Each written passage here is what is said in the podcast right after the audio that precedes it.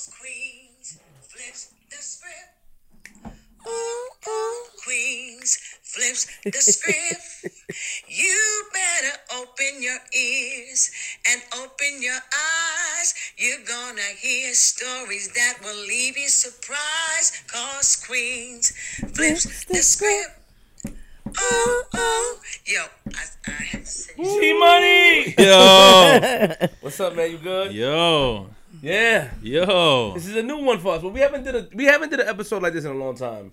I, I, have been telling you, it's, I think it's time, man. I Yeah, think it's time to go back. You've been telling me. It's time to go back to the. So I mean, you know, before we get to our guests, we haven't did an episode like this where we invite someone, um, you know, just, just someone that is not of the hip hop or, you know, understand what I mean, like Mm. in the media or social type things, or you know, this and the gang stuff, all that stuff, we, we yeah, be different, stuff. Yeah, yeah, yeah, yeah. different, yeah. different. Beautiful woman that we have in the building. I'm excited about this. How you feel, G? I'm good, man. I, I, got one of the uh, most, most uh, exclusive, most exciting hugs of my life just now. What do you mean exciting, G? Uh, uh, Uh, I, I didn't. Well, I, s- you, you, you did tell her that you have sweats on. Be careful. I didn't know what that meant. You know what that means, man. No, please do not assume that I know what things mean. I don't. Should I break it down to you, or Do you? No, should you? no? I'll, I'll leave it. But the ones who tuned in know what when you when the fellas wear sweats, you know, it's, it's usually means something. And it, it, it- Yeah, wipe him off. Um, we didn't introduce you yet, so we don't like the guests that talk until we introduce them. you have to get it too. No, but you got white on your mouth. Oh, so- okay. We didn't- flip you. G, don't G, G, jail, G. I let, you can't like people that quick, G. Come on, It's against the rules. I had one of the best hugs of my life just now. Uh, it was a nice hug. life changing Very with a song attached to it. dope. How, we're back. How was your week, real quick? Week was fine. Week, Last week was episode great. was dope. Shout out to uh, Rafa. Great for Skip. It was a dope episode. Happy to see him, man. Big fan of big fan of his work. You know what I'm saying? Shout out to Michelle. She's in the building. Is she still getting almost fired? got or- fired. Yeah, I want to fire her bad. I do. Oh man, I want to fire. I want to fire. How's Basco? He's all right. Vasco's good. I've been trying to get rid of him as well. Well, he does, he does good work though. I know. I know. I don't like when things go too perfect. When things are good, I want things to go bad. Should we hire like someone who's not so perfect and then Yes, have them just yes. shake yes, it up a little bit? Yes, yes. Oh man. You have any sponsors today? Oh man. Hold on. Sucker. Hold on. Sponsor alert. Big sponsor alert. Don't touch me. Sponsor alert. And I brought something for you, my friend. You know what I'm saying? You always say, oh, gee, you got the sponsors, you didn't bring that. Yo, look, man. Shout out to the boy King Dave, man. Hold on. He got a whole joint here. What's it at? Let me see. Shout out to King Dave. He's from Queens, too. You know what I'm saying? Um, he got a project out. He's a hip hop artist, content creator from Southside Jamaica, Queens, man. King Dave. You know what I'm saying? Get excited, man. Get excited for this one, Flip. Get excited. No. I got you a shirt, man. No? Shout to, listen, let me let me show you something. Shout to King Dave, right? Look, so listen, get this shirt right here. You can you can actually scan the shirt and get the whole project. I'm gonna show you right now. Look on the show. Look, take a picture of the joint. Let me see. Boom, right there. Go to the website right there. It'll show you all the music right there on the joint. You see that? Look, get excited, man. Come on, here you go, man. Here you go. Yo, Merry Christmas, yo, bro. Yo. Let's let's go. I ain't gonna lie, that's hot. That's I don't hot. like that. I don't like that. at I don't like that. Look at that. Look at this. Look. Oh my god. Sa- Savant. You know what I'm saying? Got the whole joint, the whole project is here. You know what I'm saying? You should be excited about this one, man. Shout out to Queens, man. You know what's the name of the what, what is, what's the name of This this? King, King Dave. This is the King shout out to King Dave, man. Salute to you. I appreciate the shirt. I don't really wear shirts, but shout out to you because I think that, and the reason why I'm shouting you out because that was extremely creative. The fact that you can take a picture of it and get your, I don't know how many people gonna do. Uh, let me stop. shout out to King Dave. I appreciate you, Queen. He got look, he got the album out. Jazz rappers on the album. You know Jazz. Uh, how much he pays you, man? I mean, this is this is the this is you got a whole list. Can we the go whole thing. Look at this, man. King, you know what I'm saying? Look at this. Yeah, G, hurry up. Project is out now. It's on Apple Music, Spotify, Tidal. You know what I'm saying? Is, is this what he doing, man? King Dave's Church forever. This this the logo. You know this this what we doing, man. King Dave Southside. What up? You know Queen, stand up, man. Shout out to King Dave. But G Money, Yo, episode one eight five. nigga, we made it. We got a special guest. Call Queen, flip The the script. script. Oh, oh. um, it's okay, G Money. It's might have okay. popped the joint off now. See, Um, let me see. Let's go. Still there. We good. I met this guest on Instagram, and the people loved her. Yeah. Uh, she popped in my live. Um, I think I was in. I don't know if I was still in Jamaica, but she popped in. She just captivated me with her voice and her knowledge, and you know who she is and her story. You know, she, and I'm gonna let her tell it. And she, and, and she smells good. She may get me in trouble tonight. This turned me on. Uh, nah, let me stop talking like that. But round of applause for Miss Gina Fletcher. Yeah. Yeah, yeah, yeah, yeah, welcome, yeah, yeah, yeah, yeah, yeah, yeah. You shy? Uh, no. I know you ain't shy. No. How are you? I'm amazing. How are you? Is this mic supposed to be right here? Yeah, I mean, you know. You, okay. Don't your voice project? You know how to do it, right? I think she was. Oh, never mind. Are you going to? A... You have an amazing crew here. They're the bomb. Thank you. What's his name? Basie. Baskey. Bassey the most gentle, still waters. He is, I mean, just respectable, diplomatic. He's your frontline person. He makes it look good for you. Thank you, This kid, Basie, Basky. Bass, I keep saying Bassy, I'm sorry. I don't know why you name yourself that. It's Basco, but Basky, yeah. He's he's beautiful. Very nice. Um, um, you know, to have to hear that from you about him for somebody else outside to acknowledge his work and efforts is amazing. Because you know we had some people try to make lies about us, but you know we passed that, and you came and you told the truth. Well, that's my truth. Uh, Their truth might be different. Yeah, well, no, truth is the same. no. One truth. Okay. Everybody, how are you? Why you acting all shy? Word, you acting shy now? I'm not shy at all. I'm just ready. Ready. Ready for what? Whatever you want to do Mm. So in this conversation. Why are you looking at me like that? Like seduction? or like, like Yeah, man. seduction. You know, he continues with these innuendos, these uh, uh, sexual innuendos that have nothing to do with with our energy. But you're so used to women, I guess, uh, seeing you as a god that sometimes. Well, I, you know, well, Oh. that's, Michelle said the same thing about me. I, I'm, I, I do Really? uh, not sexual way, not attraction, but as far as the in, innuendos that I do these things, I turn things that I turn things from something into something else. That's called flipping. The script. Oh, I see what you did But there. well, can I? Can, uh, would you mind? I want to say. Let me say what your story captivated me Yes. because you told me that Seriously, yeah. for two years you were on crack, Mm-hmm. right? And that captive. And also, you said you. Can you tell the group that you taught vocal lessons to?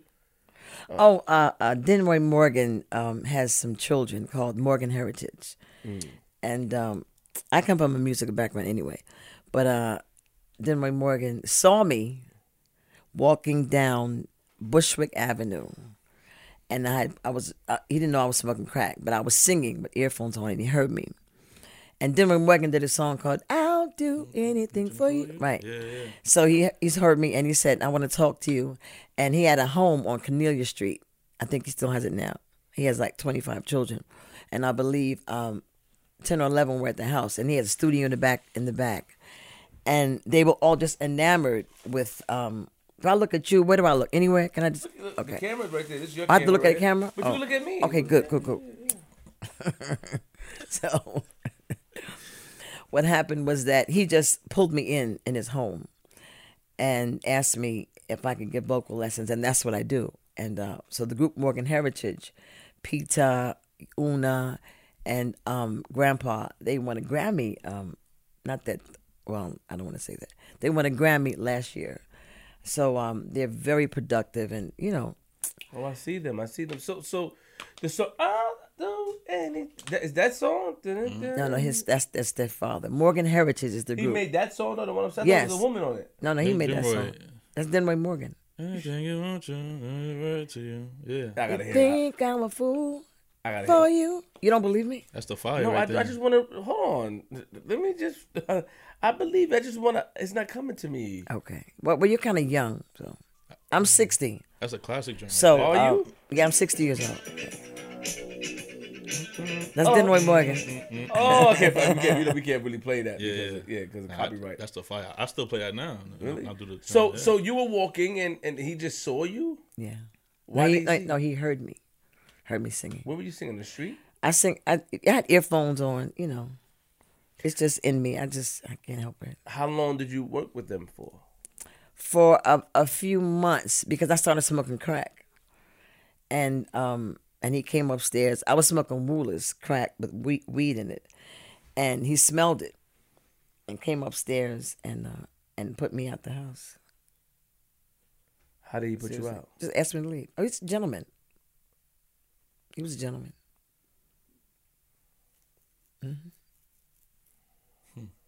That same thing.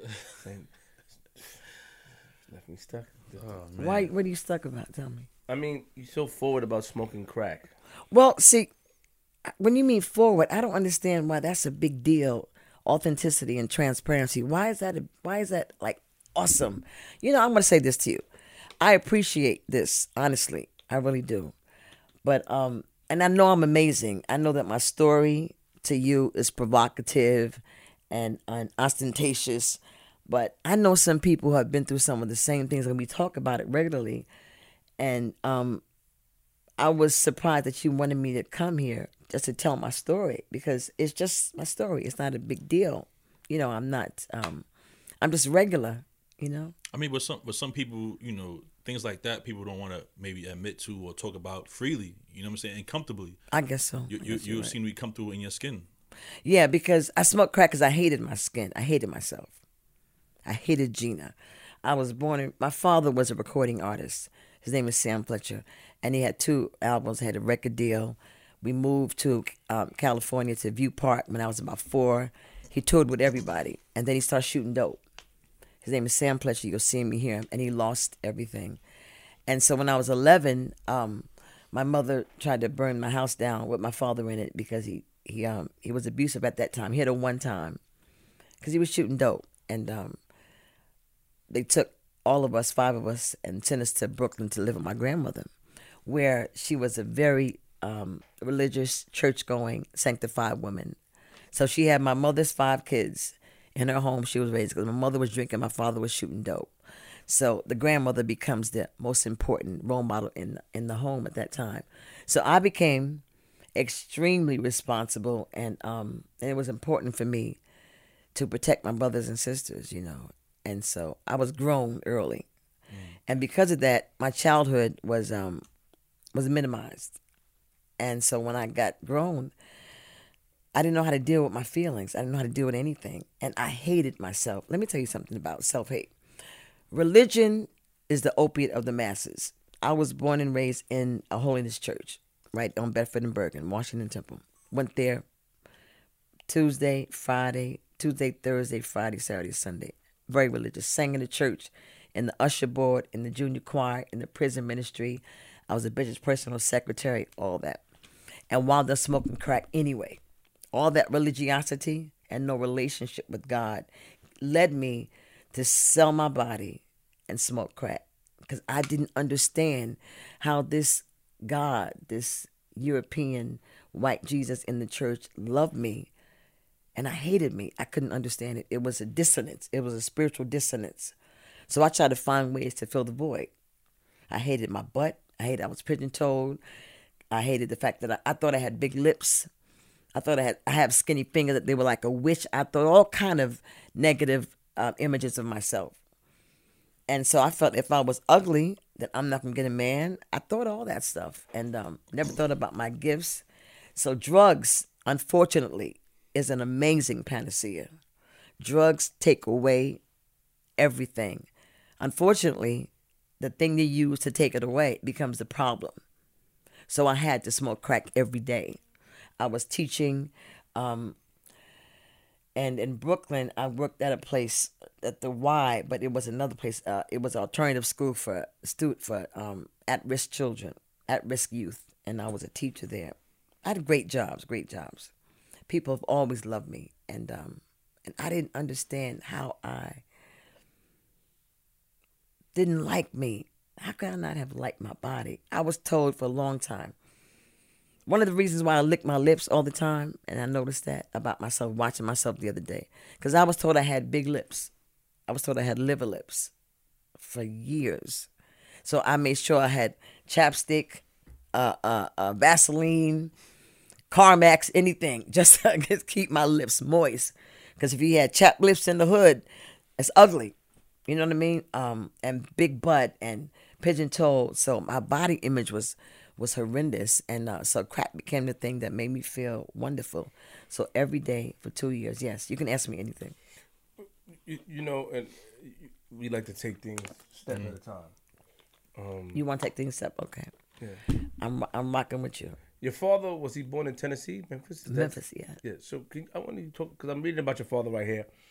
Say he was born in rural Tennessee, grew up in Memphis. Uh, Mm-hmm. His family was uh, part of COGIC, which is a It's called COGIC, Church of God in Christ. thank you, COGIC, thank you. So they have a whole. This is your father. So, what? How many children did he have in all? My father with my mother, four. But my mother had, yeah, he had four with us. With- My mother. okay, and you were the oldest. Yes, I'm the oldest. Okay, so bring us to what? What do you remember about your father? Everything. He was amazing. He was a great father. But you know what's so deep about that? When he started shooting dope, but see, when he got the record deal, he moved us to California, right near Baldwin Hills. And um, we had a maid, we had a pool. You know how what happens when you get a record deal. RCA Victor a record deal, two albums. He was the first black man on the Dinah Shore show. Um, Barbra Streisand had a first appearance with him. Uh, you know, a lot of good things. You know, I don't want name dropping; it's not a big deal to me, but um, a lot of great things happened. But the heroin, people he shot dope with, and this other comedian uh, talked to my mother on live not long ago because he heard my, my father's song. Donnell Rawlings, Donnell Rawlings heard my father, and um, he called, requested whatever, and we talked to him. And my mother gave him some information about who my father shot dope with, and so he was like, "Wow, you know, my father was really, really amazing." But the heroin, f- can I curse? Yeah, of Uh, course. heroin fucked him up. So when did you uh, realize that he was he was doing drugs? Like, Well, at, what- at what age um, did, did you realize it? I was like nine or ten. I didn't realize it. Um, I didn't realize till older, but I do. The only thing I remember is a spoon in the bathroom. Spoon in the bathroom. I remember that. So, at eleven, my father came home one night from a club, from singing, and he smacked my mother. I never hit my mother before. He was high. And my mother gave fixed dinner. I mean, fixed food. She sent us to a friend's house. She put solution of bleach and ammonia on three different rooms and tried to, and set the house afire. He didn't die. He woke up. The poli- the uh, firemen came. They took us away from my mother and father and sent us to my grandmother's house. I was eleven. Let's let's slow down. Let's let's back up a little bit. Okay. So he, you think that he started doing dope because he was in the army? They said that he went to the army. He went to the army. Yeah. yeah, yeah, he was in the yes. Korean War. Are Do you, doing think- your work research? Yeah, of course. I mean, his name is here. He has a he has a name. You know, Yeah. his name is here.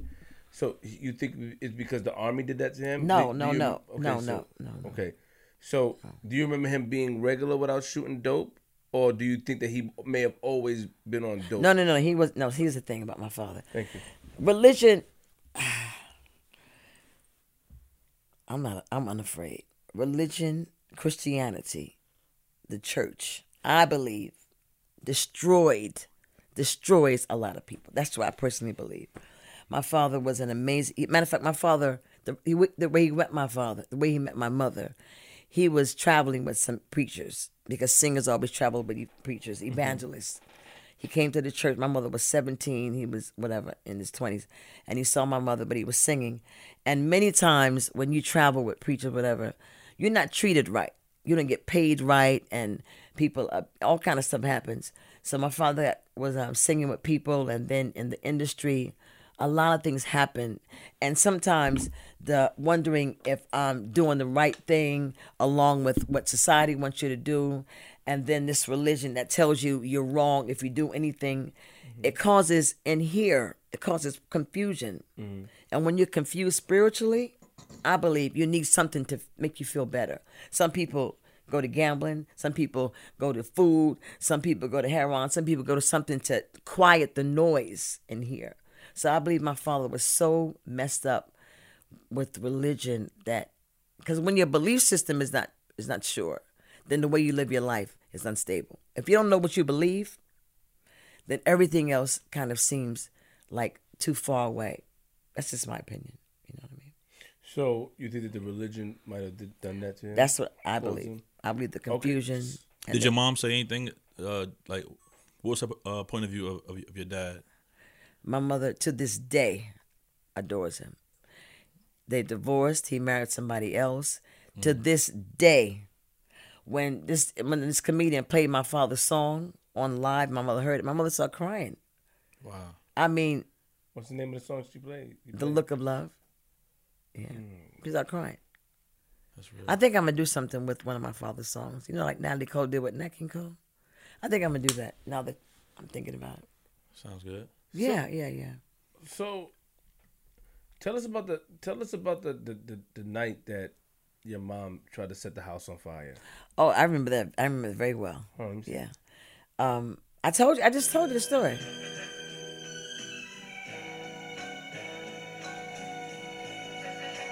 That's a sample right there. I ain't gonna lie. Basco, uh, get the machine out. It's a good- That's Daddy. oh nah.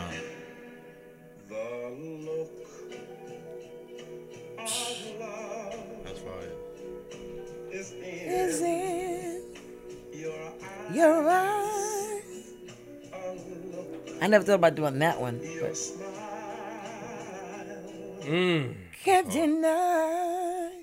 Sing, Daddy. I'm about to go cook up. with Thank that. you. That's nice. Thank you. So so you. okay so Wow. I know you told us. Be strong, Regina. Don't let me flip the script on you. You can't flip the script on me. You been can't. flipping the You can- You cannot. Nothing is make me uncomfortable. I just feel and I cry a lot. You know, that's my daddy. That's my father. How can I not feel that energy in here? He's here. He's here. So if I cry, it's okay. Yes, ma'am. It make make you uncomfortable. I might flip the script on you. I'm just make, I just want to make sure. No, I just okay. love you. Come on. Uh, thank you. so tell us about. I know you told us to. You know, we cut you off, but tell us about that night. He slapped moms. Wow. But and and he he never he never hit my mom. He never hit her before. Ever. I don't know what happened. Okay. I don't know why. She might if you meet her, she'll tell you. She's just as um as expressive as I am. Matter of fact, that's my mother, so you know. But um all I know was that she said, Go to Miss Vashti's house. And we went to, and we came outside and she came to us afterwards.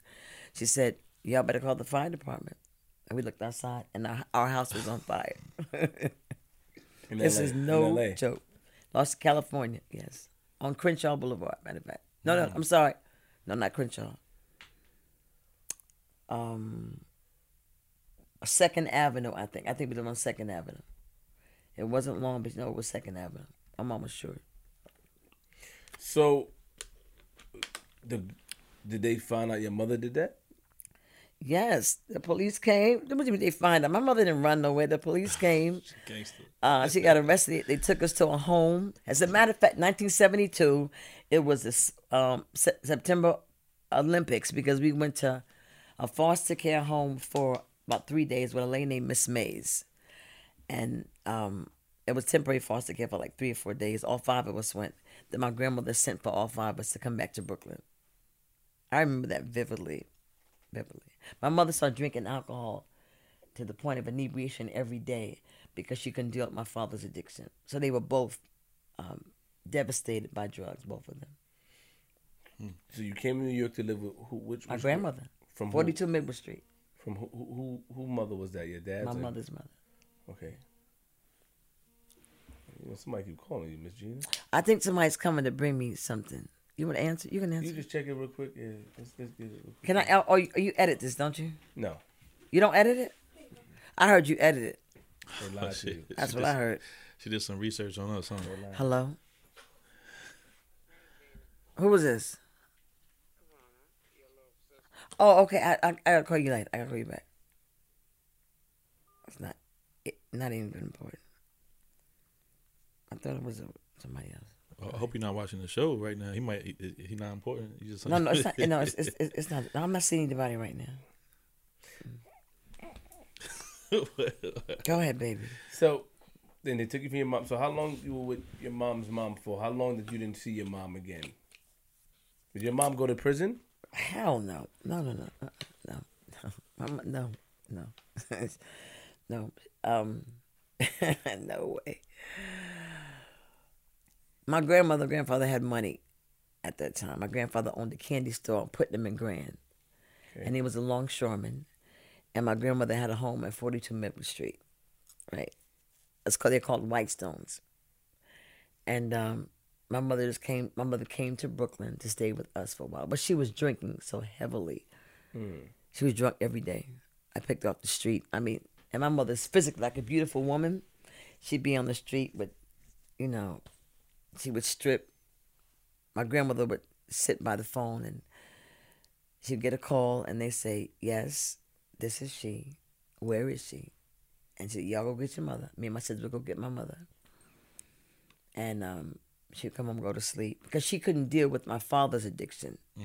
This was the love of her life. And he was shooting dope and he had a woman and um, the dream was lost. My mother had lost everything, the home, and so she couldn't deal with it. So alcohol was the best way she could deal with it, and she drank to get obliterated every time.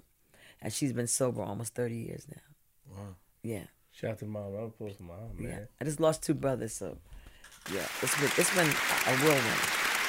Are those applause? Yes. Wow. That's for Mom Dukes being, being sober, man. Thirty years. So, talk to us a little bit more. I I know you said earlier you you were um basically raised you know yourself and your siblings, but like talk, talk to us more about that. Like, Well, not raising that like? myself. Um, as an older child, not just in the, but in the black community especially.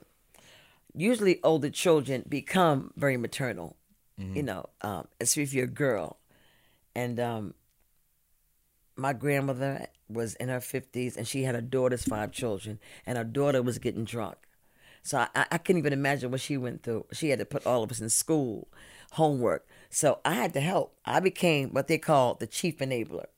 Right. I became the person to make sure that I lived out my grandmother's wishes and make sure my brothers and sisters didn't cause any trouble. That we made sure we kept the place clean, you know, because our mother was gone, our father was gone, so my grandmother was the caretaker. So we had to take, make sure we were okay.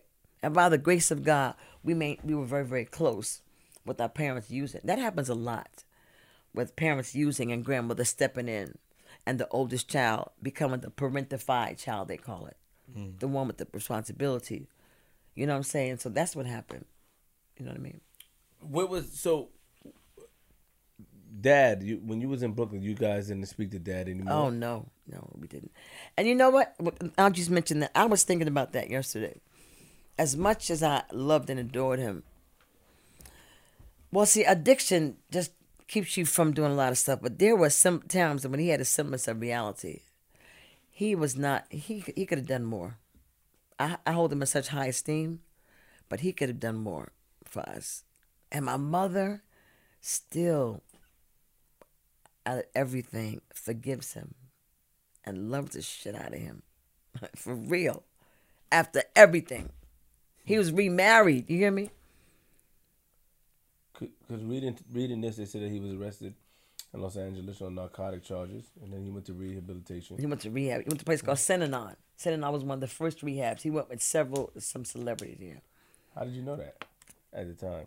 I didn't know. Oh, you found out Yeah, I after? found out later. Yeah. And then he went to uh, you know rehab, and he said he was injured in a street robbery in the early '80s. He now this they say that he got hit and his eye was lost. They say he got I hit. was lost. He got hit in the street. Somebody hit him in the street, and his one of his eyes were lost or something like that. I don't know about that. So you were just you guys were just in Brooklyn and, and didn't have any contact with him at all. No, he he he, he couldn't. My father was Capricorn too. My father was the kind of man. If he didn't have, if he didn't have a hundred dollars, he wouldn't give you a dollar. He wanted to give you all of it or nothing. That's the kind of man he was, you know. And his shame and guilt, because he didn't want to leave us. He didn't want to. He didn't want to leave us. He knew when I got married, he gave me away, 1987. And he said he was so devastated seeing us that he wasn't with us he was so hurt because of his decision to abandon us. And we know it, we saw it. He didn't mean to do it. He didn't mean to. But he was so um, beat down by his own self esteem. He was beat down. You know what I mean? So I, I, I forgive him. I understand.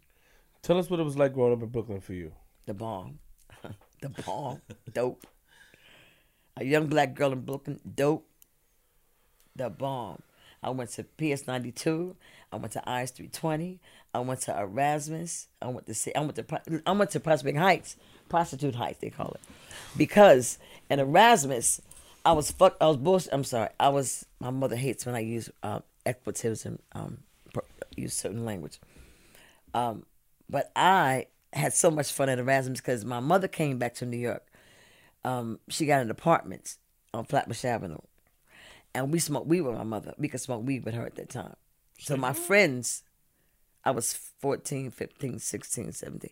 So my friends knew, oh, your mother smokes weed. It was cool. So um, they, she, people would come over to our home and um, we played bid whist all the time. I was 15 playing bid whist. You know, What's that? bid whist is a game. It's a higher level of game than spades. Spades is what plebeians play, but but whist is what uh, grown people play. Y'all play spades? Oh, I'm so sorry to call I you can play, I, I, plebeians. can I'm play a little bit. I play a little bit of spades. I don't play spades at all. What's the game you, you said? Bid bid what? Bid whist. Bid whist. It's a grown people's game. Grown people. All right. It's so- the bomb though. You talk shit, and you know. It's some. It's similar to spades. Similar. So you can smoke weed at your house with Mama Love, Mm-hmm. and then like, cause she got an apartment, and then She got an apartment at 593 Flatbush Avenue, and around the corner from 42 Midwood. so then what what what how was it then? Like what was the next step? You know, My mother wasn't drinking; she was smoking weed. So she was sober. Yeah, she was sober. Wasn't Shout smoking weed. She stopped. I told you she stopped drinking, and um, um, our life, my life. So now, see what happens is when the parents gets better, the person who's been taking care of them, they no longer have any. They no longer have a project. Like in a relationship, if you have a person who's treating you bad and you always doing for them, when they start waking up and getting better, then you go, well, am I necessary now? Am I important? So I had to focus on myself. So I was 17. I went to City College, and I started um, going to after hour spots. Right, I started hanging out up in Harlem. So I started sniffing cocaine. Now I'm in church now. I'm in church, and um, wow, you my life story. This is deep. So I'm in church, Washington Temple on Bedford and Bergen and I'm going to college, but I'm very active in the church because they say I have a gift. They said I had a gift. So I was doing everything in church. And um but the streets were calling because I went to City College and I was very active in Black Lives Information. I mean, um, organiz- It wasn't Black Lives then, but uh, Leonard Jeffries and yeah, I was very active in City College. Marches, sit-ins, petitions. So um, I started smoking weed and some cocaine, and I knew in my mind that um, there was something with men and money. That's how we start connecting, really, because you had a question as to what is a whore, remember? So I knew that there was a connection and after hour spots. And um, that stayed in my head, that stayed in my mind for some reason. So I went to school for five years and all that time in City College in Harlem, so much to do in Harlem. So I met a lot of people, did a lot of things. But then um, my great grandmother, who was uh, the church mother, came to me and said that God was gonna um, kill me. Not, no, her words were, "You're messing with your coffin screws." That's what she used to. That's what she told me. And I got terrified of going to hell. So um, I stopped smoking weed. I stopped smoking cocaine. I started going to church, back to church. I mean, like obsessively, very active. I got saved, sanctified. I filled with the Holy Ghost, and um, I met my ex husband. And uh, what else you want to know? I have so many branches. You gotta you, you- Well, you ask the questions. I want to know uh, what it was like for you the first time you, you, you, you sniffed coke. Take us to that day if you remember the first. And the the first after time. spot. Your, your first I time. I think 144th Street. I'm probably over there. And like who? What made you want to do it that day? Like what, what happened that day that made you? Oh, I, I can't coke? remember that day. I remember the crack, but Simple Cocaine was part of the lifestyle in After Hour Spot. Mm. After Hour Spot. You ever been After Hour Spot? Ever been there? I mean, probably different now, but yeah. No, I'm talking about then, then, like 40, 45 years ago, 40 years ago. Well, nah, we not. Uh, Now, how old are you? Little, I'm 34. Oh, and how old are you, young man? Thirty-three. Oh God, my son is thirty.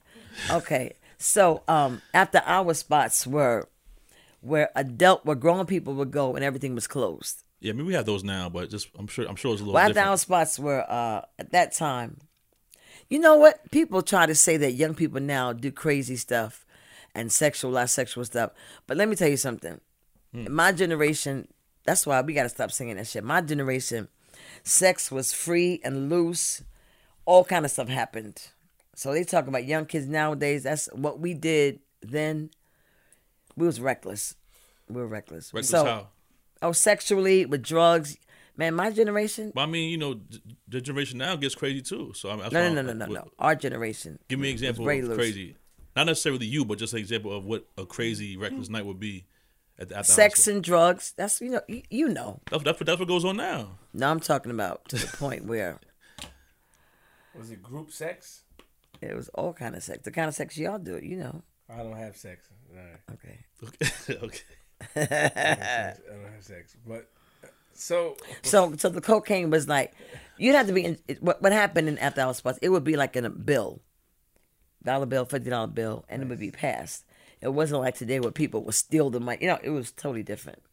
This is before freebase. This is before crack, where it was almost, and I don't want to say it to gl- glamorize it. It was almost like a like food in a party. Cocaine would mm-hmm. be in a bowl. Cocaine would be you sniff it and you eat and you go home and you go to sleep and you do what you do. It wasn't you stay up all, you stay up for four days and don't go home and don't feed your kids. That happened later on. The devastation of addiction came later on. what happened? You said you met your ex husband in the after hour spot. No, no, I didn't say that. Where do you meet your ex husband? At church. Church. In Church. church. Forgive right, me. yeah. Sorry. You met him in church. Your I had a dual life. Tell us what it was like being married to your ex husband.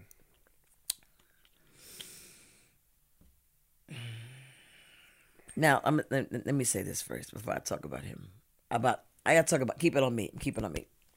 My ex husband right now is a bishop in uh, in New York, and I had to look at the part that I played in the marriage and the divorce. I don't want to hurt him.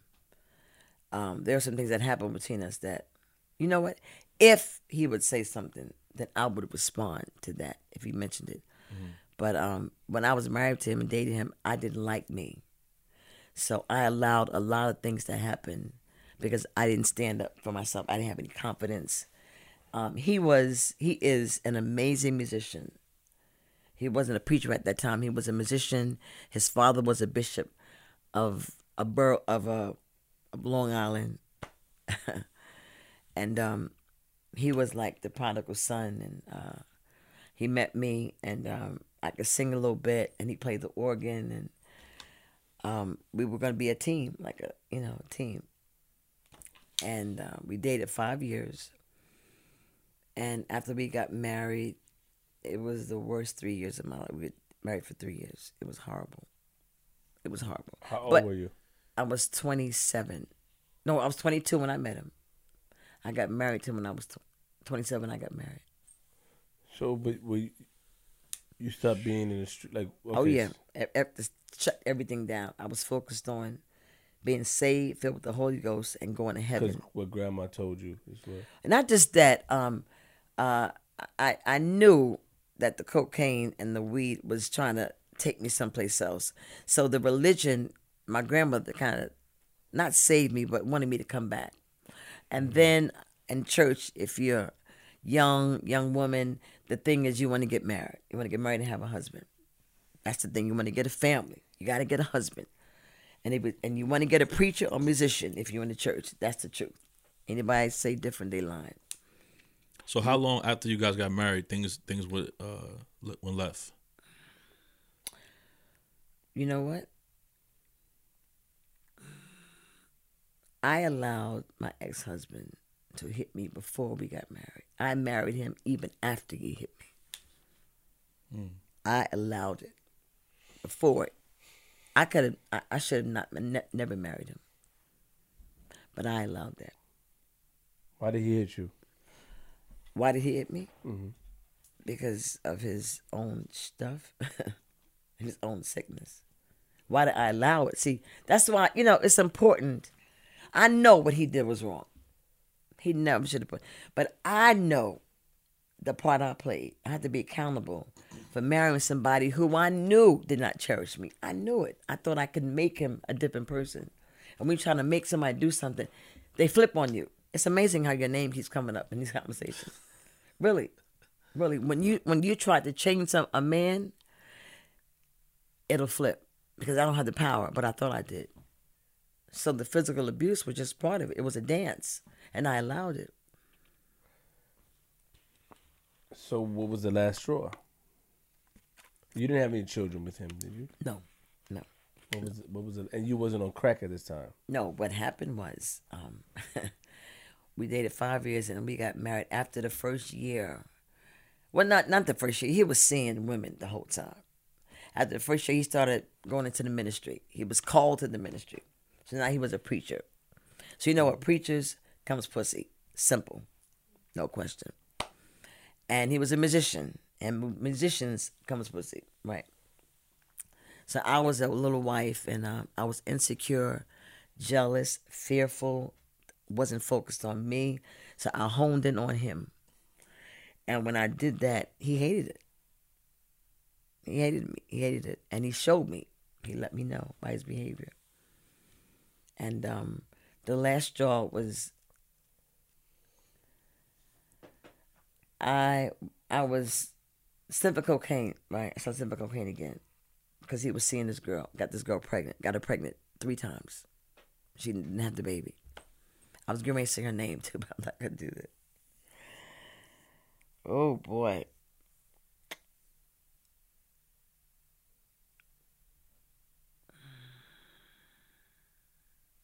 I realized at the time that maybe he doesn't love me if he hits me. Maybe he doesn't love me. Can you believe that? I said maybe he doesn't love me, and he hit me. I thought I could make him a better person. I thought I could make him stop hitting me. I thought if I just have sex enough, if I cook certain foods, if I um, shit, I can't believe I allowed that. So, but after we had after we would fight or not fight after he hit me, the sex would be the coup de grace, the sex, you know. Then he would be nice. So I wanted him to be nice. So maybe I allowed him so he could be nice. Anyhow, um, we uh we I went to California, and he came to get me because he realized I started smoking crack. Then I started smoking crack, and he came to get me and said we're gonna get back together. We broke up for a minute. He put me in a hotel because he was ashamed of me in Long Island. Stayed there for about a week. Went back home, and um, I couldn't take it anymore. His ex, his the woman he was seeing, came to the house, to the apartment, in Freeport, and um, I couldn't take it. I left and started smoking crack in the street every day for two years. I lost my mind. Lost my mind. And he divorced me. Oh yeah, he had enough sense to divorce me. Can you can you imagine somebody like me who actually likes myself now that I allow somebody to put their hands on me? I can't believe that about myself.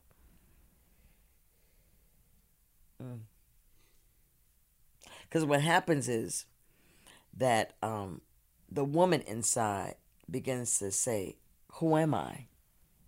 Who am I to? Why do I need this person so much to make me feel amazing? What is it about him that I need to make me feel amazing? Why can't I have it already in here? Mm-hmm. Why is it not in here? Because that will attract me a, brother who is amazing if I believe that. So if I believe I'm shit, then I'll attract somebody who is shit also.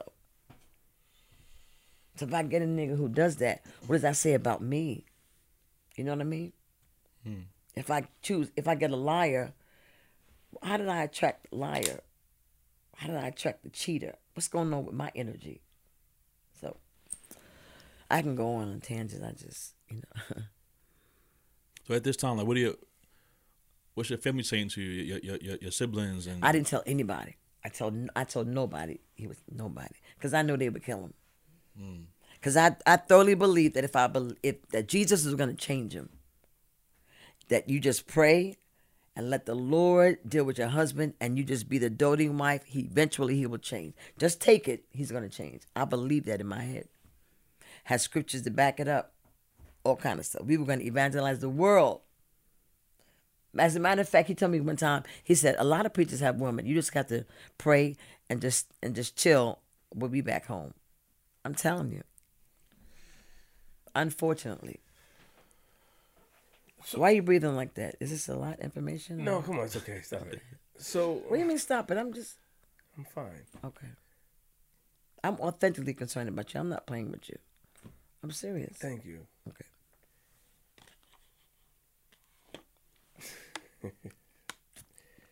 no, you took the time to send for me to hear my story. I, I am honored, really. I, I'm not trying to. I have no other agenda but to you thank do. you. Seriously, uh, I just don't like when attention don't mean too much.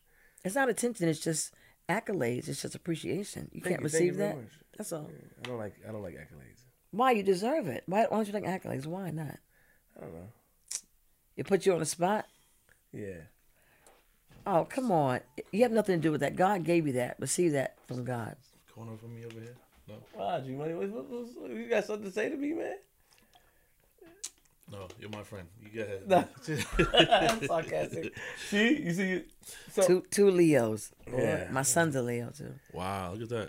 My son, my uncle, my best friends. Two of my best friends are all Leos. Energy is, you know, it's real. Yeah, you can't get rid of us. I Um, love you. I love you. Tell us about the time where you started doing crack because that w- that's something that Yeah. that, you know you told me your flip. I remember that day when we spoke on Mm-hmm. live. That's when I became a prostitute. You started smoking woolers. Now woolers, for the people that don't know, what is woolers? Well, there are categories of combinations of drugs. Okay. Right. There's the primos. That's the sick tobacco with powder cocaine mix. Why am I going through this catalog? Damn. Hierarchy of, of drugs. Rulers, woolers, woolers is weed and crack mixed together. Okay. Primos is uh, tobacco and Cocaine. and cocaine. Then they have cocktails. Then all kind of stuff. You know, I, well, I, I don't want to get into that. That's not. Okay, you don't want to get into that. No, it's not important to know the hierarchy of, I of want to drugs. know. No, I want to know. But Have you ever smoked crack before? no. Oh. So wool. Why you? You never smoked crack either? nah. No, no, I don't see you smoking crack. what It's- in the it's- world? you hurt me. Gee. I'm good, man. Woolers is basically weed and crack put together. Yeah, That sounds. In, in it's what? a sweet combination. Unfortunately, in a- unfortunately, in a cigarette. no, no, no, and just um, t- uh, wraps. You know, Right. Okay, so you started smoking woolers because you wanted to. You told I me. smoked to. I, I asked you who got you to with my it. brother, my brother Ira, who just died Rest in peace. October twenty first, 2000. two thousand nineteen. 2008, 2018. 'Cause my brother Courtney died 2017. He was 43. Ira was 50, 41.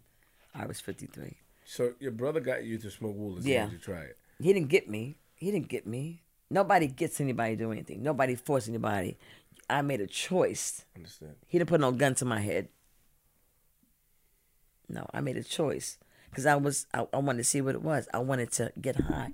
I wanted to go to another level. I was smoking weed, so I heard about the crack and I heard the mixture combination. I tried. I didn't know it was going to be amazing because unfortunately, unfortunately, the feeling of crack takes you someplace else you don't want to be. It's amazing. However, it's not. It's temporary, and you you can't stay there and you got to be high all the time to stay there. So it takes a lot of money, a lot of work, a lot of degradation, a lot of toll on your body. Seriously. So I I did the journey for two years. And that's what we want to know about that journey. It was it was. uh What do you want to tell? What, what you want to? Tell me. Tell Don't- me. Don't do that because see, Tell me if you still care about About me.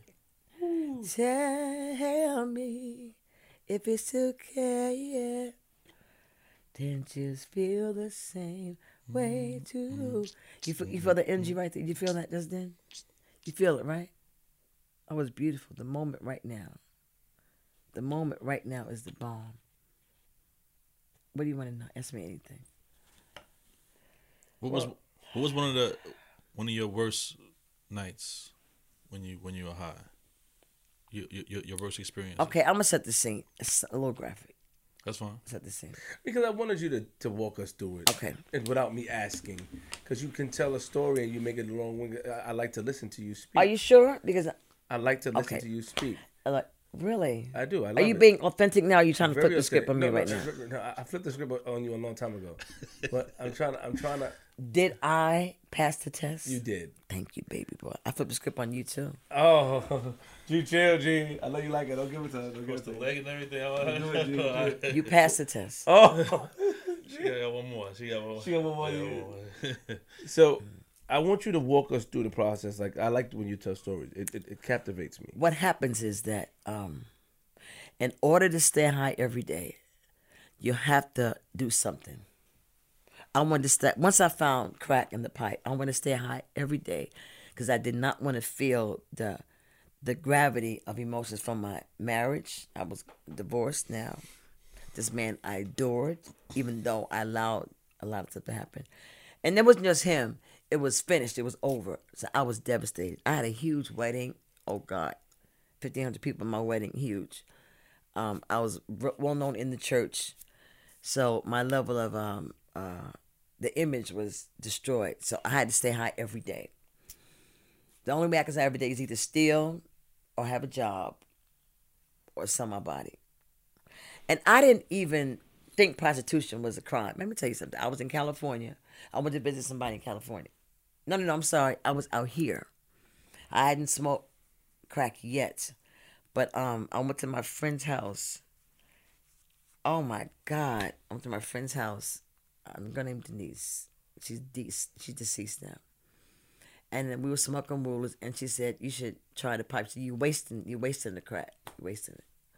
Because you had to put a whole lot of crack in it. She said, You wasting I took one hit and that was it. The feeling of euphoria, like everything was gonna be fine. It was like that. So I had to get high every day. So I was working at um, Alternative Visions on whether Y is on Bedford Avenue and Monroe right now. I was working there as an alternative as a teacher for alternative students, and I quit my job because I wanted to be high every day, and um, I did every single day. So the way I used was I would uh, Prospect Park was my first stroll because I lived on Midwood Street. So Prospect Park was the show. So the first time I turned the trick, now I told you men and money went together in my head. I knew if I this man liked me, he might give me some money to do something. This is before crack. I knew if the guy liked me, he would be do something for me without me having sex with him. So I knew the connection. So when I was walking down uh, Ocean Avenue, right near Prospect Park, right, and a little blue car, and a white man was driving the car, and when Not Ocean. Ocean Avenue, Prospect Park is not by Ocean, is it? I thought it was on Utica, uh, Eastern Parkway. that's Lincoln Terrace Park. You know what Prospect Park is? Prospect Park, from Ocean Avenue all the way down to the library. Yeah, by Flatbush. Yeah. Ocean Avenue is where, um, is where you know Ocean Avenue and Prospect I remember now. Yeah, you're right. I'm sorry. Yeah. Yes, you got to do that turn. Okay, Yeah. So um, that's that's like a stroll too. got it. Okay, Prospect, the whole Prospect Park is a stroll.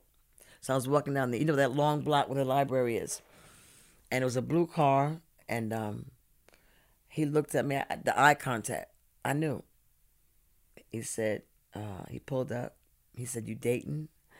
I said, "Yes." He said, "Get in." Now I don't know if this man's an axe murderer. I don't know who he is. He put a hundred dollar bill in my hand. Never forget that first time. Put a hundred dollar bill in my hand. He said, "I want a blowjob." I said, "I can do that." And he was a white man, and I say that because the difference with prostitution with white men was different for me than with black men. Okay, that's a whole nother story. But um, he gave me a hundred dollar bill. He asked me a blowjob. It was done in about three minutes. I swear to God. I got the car. I was like, I could do this. I had I didn't care about body and nothing. I said because I didn't even think anything was wrong with it. I had my friends who were boosting, stealing. I was like, y'all committing crimes. What's wrong with y'all? I didn't think prostitution was a crime. You know, so um, it was ugly. So every day, every day, I walked the street and picked up somebody and provided some type of sexual service, got the money and used drugs and did it regularly every single day for two years. It was ugly. Um, I don't know what else you. What, I don't know what you tell me. No, that's good. So, so wait, the, the, the first time that happened, the, that day, did you know that Like, did- did you go out there to do that, or you just you was Yes. outside? Well, no, I was I was walking because I was looking for something. I knew I needed something. I had to get high. Right. I knew it, and so I'm walking down the street, and boom, I was like, "Oh wow, here we go." But that that strip was known for that, I guess. Oh yeah, he must have been a trick. Yeah, Hmm. yeah. You said uh, uh, there's a difference with prostitute and I knew you were. I knew you were going there. I knew it. I knew. explain that. Well, um, my experience is most white men were my customers. You know, black men, young black men.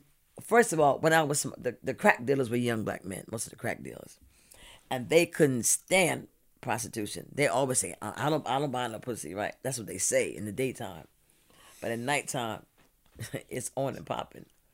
Um, it would be on and popping, but um, a lot of brothers didn't like the wouldn't didn't deal with it. They were black men were older black men. They were older. The ones I dealt with, young black men, they didn't want nobody to know. They didn't want nobody to see them. And then when I was pregnant, I smoked crack throughout my whole pregnancy. You still didn't answer the question. H- Now, how did you phrase it? Because I answered the way you phrased it. No, you know what I'm asking. I don't know what you're asking. And we had a conversation on Be- live be clear. being clear and being direct. You said a line earlier. I can rewind it if you need me to. Go ahead. Let me take my glasses off. You stated on the line earlier that there's a difference between white men and black men. You said that's a whole other story. I want you to get into that detail. What's the difference? I did. I, I, I told you the difference. I said, said- black men, young black men don't like to basically purchase services.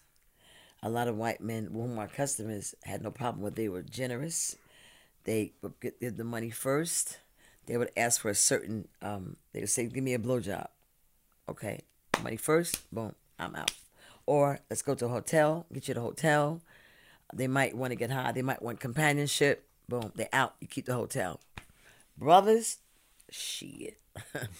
So what they Get in the car. they were aggressive. Well, no, no, oh, no, no, no, no. Okay, No. I've been raped five times, but it had nothing to do with that. Oh wait. But um, oh. but my a lo- a lot of brothers- Miss Gina. what? Miss Gina. Wait, hold on. What is the what is the issue? What's with the taking glasses? What's that about? Relax. Take a deep breath. It happened already. It's over. No, it's just another, you know, uh, It's another like. it's a curveball. That's yeah, all. it's a curveball. we already we already expect the crazy story, then they just add And on six but- abortions What, is, and what all is good? of. Oh, see, all right. So- so- we, gotta, so- we, gotta, so- we gotta get into all of this. It's just I tell you this is my life. I'm telling you, I have branches. Yeah, but I'm saying, are you are you, are you comfortable talking about it? I don't want to make you uncomfortable, Miss See, and let me tell you the other reason why I, I share. There are some people who think when you go through stuff that I've been through that you wind up messed up, that you wind up jaded and angry and don't want to love anymore, that you wind up hateful. And then there are some young women who are right now, I'm talking about there are some women in the church right now who are being physically abused and not saying nothing.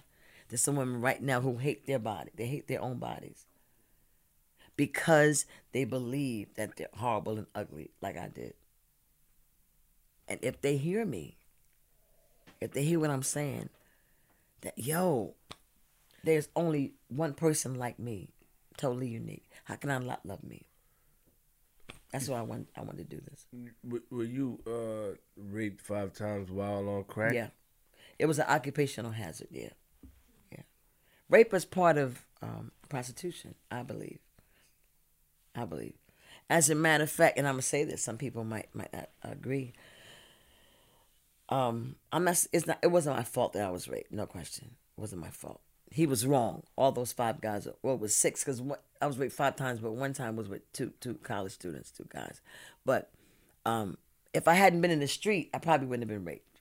Let me say, if I if I had been home in the bed, if I had been walking the street three four o'clock in the morning, I probably wouldn't have been raped. You know what I mean? If I jumped in a car with a stranger who had a machete, I probably wouldn't have been raped. You know what I mean? So, um, I'm I, I'm I'm accountable for what I did. If I walk down the street, new, nobody has a right to rape me. No, but I know I put myself in compromising positions. I know that.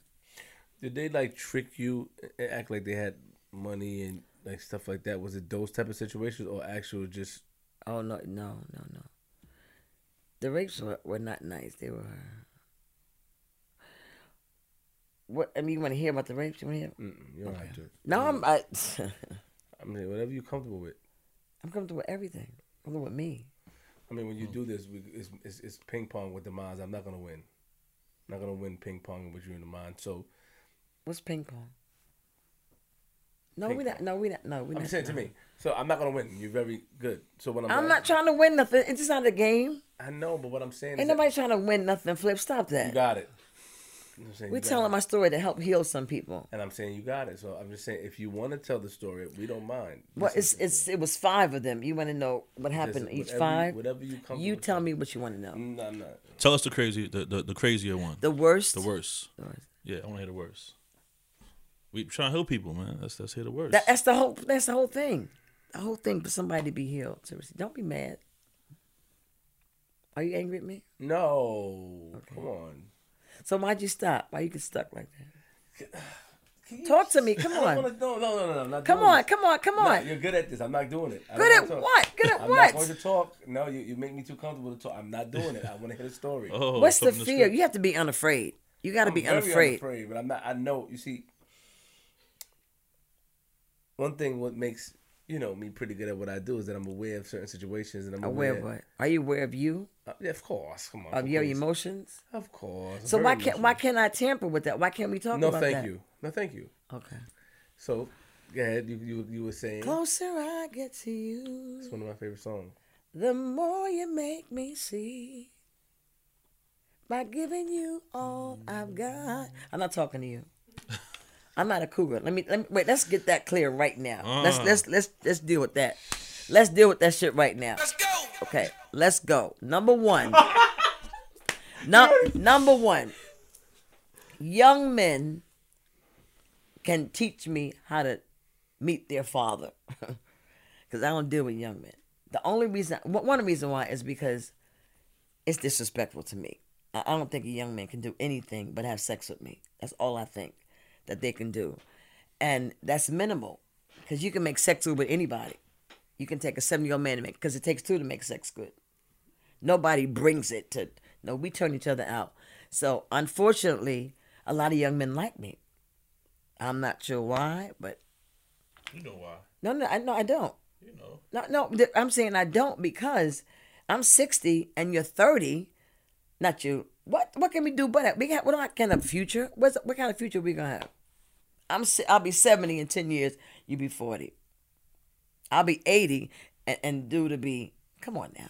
You know why young men like you. No, you know why? Because it's their ego. Yeah, it's their ego. They think I'm a. Con- they don't want me. They want to conquer me. They don't want me. They want you. Yeah, they want. They want to conquer an OG. They want to conquer a Stella. Are you kidding me right now? And then you can't bring some information to me. If I say if I say who's Norman Connors, he don't know who Norman Connors is. I like Norman Connors. He's a, who's who's that? Who's that? Uh, we, we gotta we gotta Google that real quick. Hold on. You know what I mean? Uh-huh. You are my starship. Come take me up tonight. He was a producer of Oh. Phyllis Hyman, of Michael Henderson. Oh my God, Norman Connors was amazing. I know the song. I, I know that. Oh man, that Norman Connors. joint. I'm thinking about doing. You've inspired me. You know. I'm thinking about doing a podcast to do like R&B trivia, to sing something. To see people. I tried it on Instagram. See if people can guess the song. Mm-hmm. Right. Good work. That, I think that could be fun. I'm gonna learn. You're gonna help me do that. Okay. You haven't called me auntie since I've been here. What's that about? No comment. Are you attracted to me like that? No, stop. No, what is wrong with Let, you? let's get it out. Let's get it out. Let's get it out. No, I'm not. No. Okay, good. 'Cause Uh-huh. I'm not attracted to you like that. Understood. You're like a son to me. Of course I am. If anybody would be attracted to, it would be him. But he's too a nice young. man. He's a baby though. He's a very nice man. He's a baby. He ain't a baby. He's 33. Four 34. and a half. You d- you, you do it old, you like older women? I, I don't. I, I haven't had the, the pleasure. Do you stutter? yes. Yeah, I do too. Nice. No, See, no, no. And, and my son studied. My son, my brother, my sister. As a matter of fact, Gang, gang. as a matter of fact, I took my son. I took him out of school Mm. when he was eleven, and got a uh, superintendent's variance.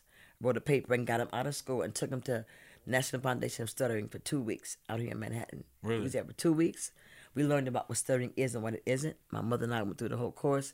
From there, we I took him to it's a stuttering theater group called Our Time. Everybody stutters and they put on plays. It's the bomb. That sounds crazy. No, listen to me. listen to me. The the plays are based that the flyer says the length of time is based on the speaker's ability to get it out. Yo, when you go to the play, you hear people who have, they have secondary um um uh, like they hit the hit, you know, that's it goes to that extent. They can't get a word out. So you're sitting there and they're trying to get the word out and people are not comfortable with it.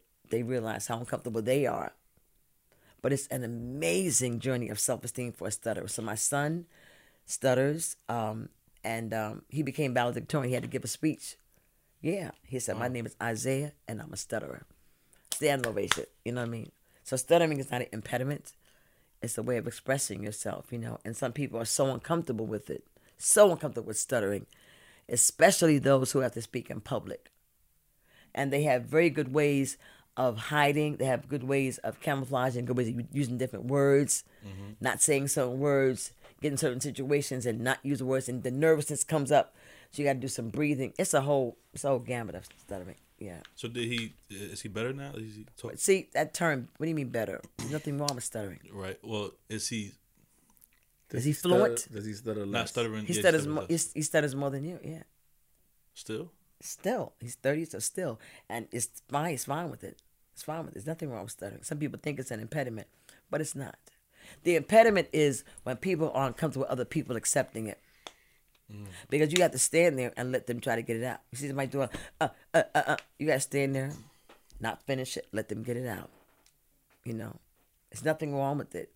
And when you say better, it's as though it's bad. You know what I mean? Because I know you've gone through things, stuttering situations, avoiding situations, um, not, not not making sure that you're. Smiling at me? I'm listening. I'm enjoying this. No, no, no. It's so amazing that our connection. Because I wasn't gonna say anything because some people are uncomfortable with being exposed to stuttering, but it's it's an amazing journey of self to say. Let me say an exercise my son had to do. They had to go up to strangers, and uh, do a survey. You know how hard that is? They had to pick up the phone, get the phone, pick the phone, and call stranger and act like they're collections. And some people couldn't get, ah, ah, and the people hang up. They got a call back. Self esteem. You know what I mean? I went through that with my son. And I, I felt guilt about him stuttering because my son was a result of prostitution. Not a res- I shouldn't say result. I hate to say that result. I don't know who his father is because I was such a promisc not promiscuous prostitute, I guess. So um, And you let them have sex with you unprotected? I let them, of course. I, I didn't care about no condom. you kidding me?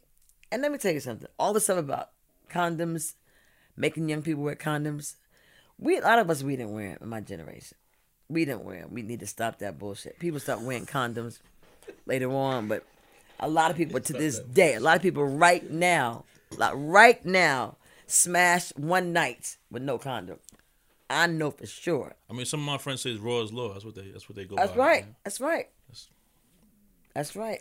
I'm married. I don't know about those type of things. I don't play those type of games though. It's a little dangerous for me. Yeah. You gotta be careful. Let's trap it up. You know what I'm saying? Yeah. So so okay. So before we go into the whole abortion whole? stuff, the whole Oh. abortion and things. Let's go back to because he asked you a question, and we sort of drifted off. So Okay. let's go back to that. Which one? The worst experience of one Oh, of the the wor- oh, yeah. I do know that. Yeah, I. I, sh- I shared this. I had a couple of them. Now you know what? The, the reason why I like to tell this story, these stories, because I was in some meetings. I was part of a 12 step fellowship for like 26 years, 27 years. And when I go to meetings, I was known to share honestly. People were motivated by that, the way I share. I don't know why. Just, you know, um, being expressive, you know, and being artist people. So, um, one time, oh, this this story, this girl was in this meeting and she heard it, and she got a healing from it because there was a guy uh, who was raping. He was picking up prostitutes and cutting their heads and hands off. Around 89, 90. I, I got clean in 92. Around 89, 90, there was a man in a red van who was driving killing prostitutes. It was in the news, cutting their heads and hands off. I was smoking crack in the Bronx, White Plains Road, 244 some White Plains Road during this time. And um, this guy in the red van picked me up, and um, I, I opened the door. I looked in the back. There was two guys in the back. I jumped in, you know. And God said, "Get out the car." Right? Okay. So, right after that, um, I was uh, I drove up, not drove up. Somebody picked me up and took me to Flatbush Avenue, and the Flatbush and Beekman was this Jamaican guy. Never forget. And um, I had two bottles of crack, and I had nowhere to smoke it. It was cold outside. He said, "Come upstairs and smoke it in my house." So I went upstairs on the fourth floor on Beekman Place in Flatbush, and um, he had a German Shepherd. I forget. So we was uh, I was smoking, and usually when smoking crack, you don't want to share your stem with people, because I, I don't know. It's like, well, anyway, certain ethics in smoking crack, crack ethics, crack the core, whatever you want to call it. Um, and so I didn't want to share it, you know. And then he was this guy. He his mouth was dirty, you know. He had shit around his mouth. You don't want to share, it, you know. And uh, I said no. And he flipped the script. there your name goes again. He told he locked he, he locked the door, and he put his dog by the door, and he made me take all my clothes off because I wa- I didn't come to have sex with him. I just wanted to get high in his house. He he wasn't a trick. He's so weak. And uh, I'll never forget he raped me. And when he uh, when he came when he ejaculated, I never forget that it was uh, he was disgusted by it. He ejaculated all over the floor, and his dog was there. And for some reason, he started getting angry, and he and he took my legs, right, took my legs. This is the truth. You're not gonna believe this is a true story. And he hung me out the the, the um, fire escape. I don't think I told my son this about this. He hung me out of a fire escape. And he pulled me back up because I had the stem in my pocket. Right. Um because it was weird. He could have taken the stem out the pants because I had my. He could have taken the stem, but he had me put my clothes back on and, and then hung me. Out. It was deep. It was deep. It was deep. It was deep. He was crazy What was he mad about though? Like what? because he was crazy. See, he was the kind of guy, a weed dealer. He acted like he didn't smoke crack in front of everybody. He was a Jamaican guy. At that time in Brooklyn, Flatbush Avenue became the Caribbean. The Caribbean. I mean, uh, West Indians. They did their thing in Flatbush Avenue. They they took over. I shouldn't say that. Well, fuck it. They took over, and um, and he acted like he didn't smoke crack. Just smoke weed because smoking crack was seen as demoralizing, horrible. So you don't want nobody to know that. But I know a lot of people on the low smoke crack. Lots of people. So I think he was angry because he didn't buy it and I came with some and I didn't want to share it with him. So, you know, and he was sick. He was sick to do something that he was to rape somebody's. He put his dog by the door. And the only reason why I got out because a neighbor heard me hollering and called the police. And ambulance I remember the ambulance came. The lady said, You all right? I said, but they looked at me like I was a prostitute. They could tell I was getting high. They treated me differently. Every time I was raped, um, I knew that I wasn't gonna call the police because I, I knew that they weren't gonna do nothing because it was part of the you know part of the thing. You out there, the perception is and it happens. You're out there. Then there's one guy, that, and I got raped by all West Indians. Pull the mic a little closer, please. Every time I got raped was a West Indian, um, and that's because I was in Flatbush Avenue. That's all, Flatbush Prospect Park. One guy, one of his eyes was uh was uh low, couldn't couldn't couldn't, couldn't I wouldn't open, and he asked me four o'clock in the morning. I was on Flatbush near Parkside Avenue, and I used to walk with no underwear on because I want easy access. This is how it was. So people knew it, and I gave my real name, and I'd be walking down the street. I, I would walk because I want people think I'm going somewhere, and I always would have my hair back in a bun, and I always have um wash rag and stuff in my my pocketbook because I wanted to be clean and fresh and all kind of stuff. And I always wear sneaks, sneakers and white socks because I looked like I was walking somewhere. I had some bullshit image, and he picked me up, and we went to um, 54th Street near Church Avenue. He said he had an apartment over there. We went there. And um in those apartments, the sixth floor is like the top floor. And then you go you can smoke crack up like on the top landing where nobody is.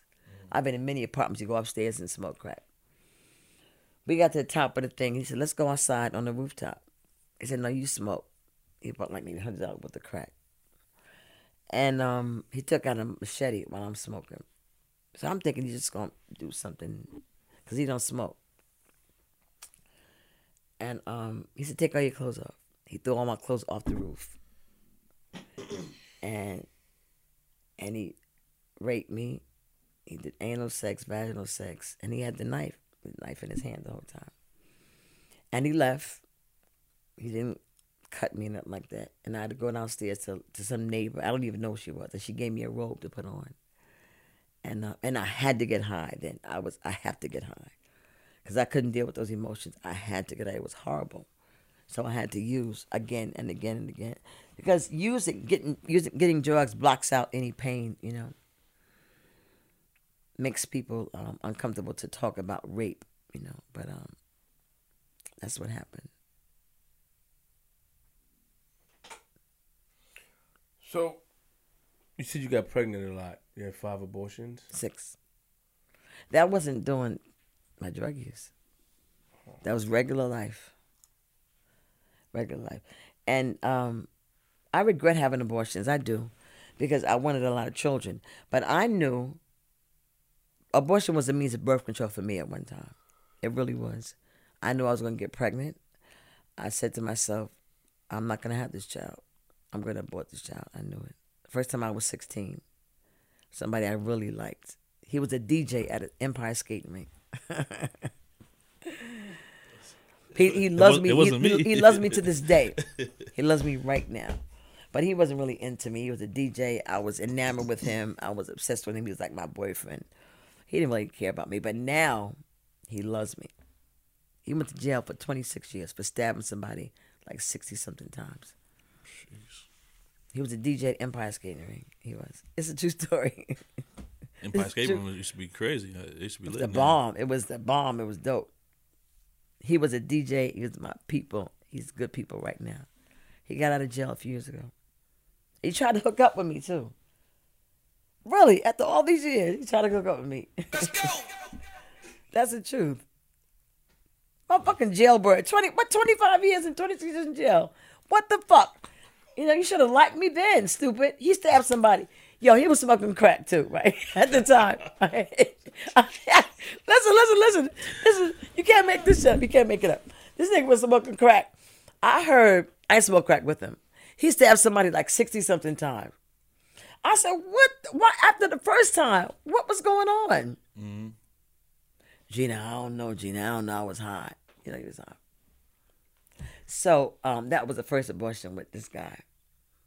Then, um, oh my God, I was in love with this man when I was 17. This guy. He was 35. Oh my, his name was Ramsey. Never forget. He lived at 115 Ocean. He lived on, I think, the fourth floor. And he was married with two kids. And I would go to his house when his wife went to work. And I would, I, I was scandalous. Oh my God, I was reckless. See, karma is a bitch. Karma will come, I'm telling you, you fuck with somebody who's married all that, that karma ain't no joke. Not even morally, I'm saying spiritually. To be an interloper with somebody who's married, to fuck with somebody who's not available, even if they say we're not doing we're not we're not doing good. Yo, that energy is I reaped it back. I reaped it back. I sure did. So I digressed. I'm sorry. Um, what was I talking about? Are you bored? No. What was I talking about? You're talking about the, the guys you were in love with. You say you, Oh, oh, Ramsey, the the the the uh The the, second. the pedophile. Because I was seventeen. No, I'm just playing. I'm playing. I was seventeen, so it's a thin line. Now he, he now he wasn't a pedophile because I was willing, available. My mother came and said she was going to kill him if he didn't leave me alone. He left me alone. This this brother, let me tell you about this brother. Why I was so obsessed with this guy. I was I with him for about seven months. Yo, he was the kind. He used to put my tampons in and take them out and clean me. He would put me in the shower and wash me from head to toe. He would play the flute to me. I'm telling you, he was into me like that. You never done that to a woman? Nah. That's when you really are into her. When you do things like that. I, I mean, I go buy them, but What if she need, what, what if she's sick and she need you to put it in and take it out? Well, you wouldn't do it. I guess have no choice. Yeah. It's- Yeah, it's not nasty. It's just a part of life. He does it with his. He, I know you do it with your wife if you wants to. I'm gonna talk about my personal business. I know you don't. But Leo, but Leo's Leo's are loyal. They'll do anything. They're the bomb. They'll do it. You ain't got to talk about yourself. I know. I don't confirm or deny any allegations that you put upon me. You don't have to. It's okay. You're loyal, man. Take that. You know? I don't want it.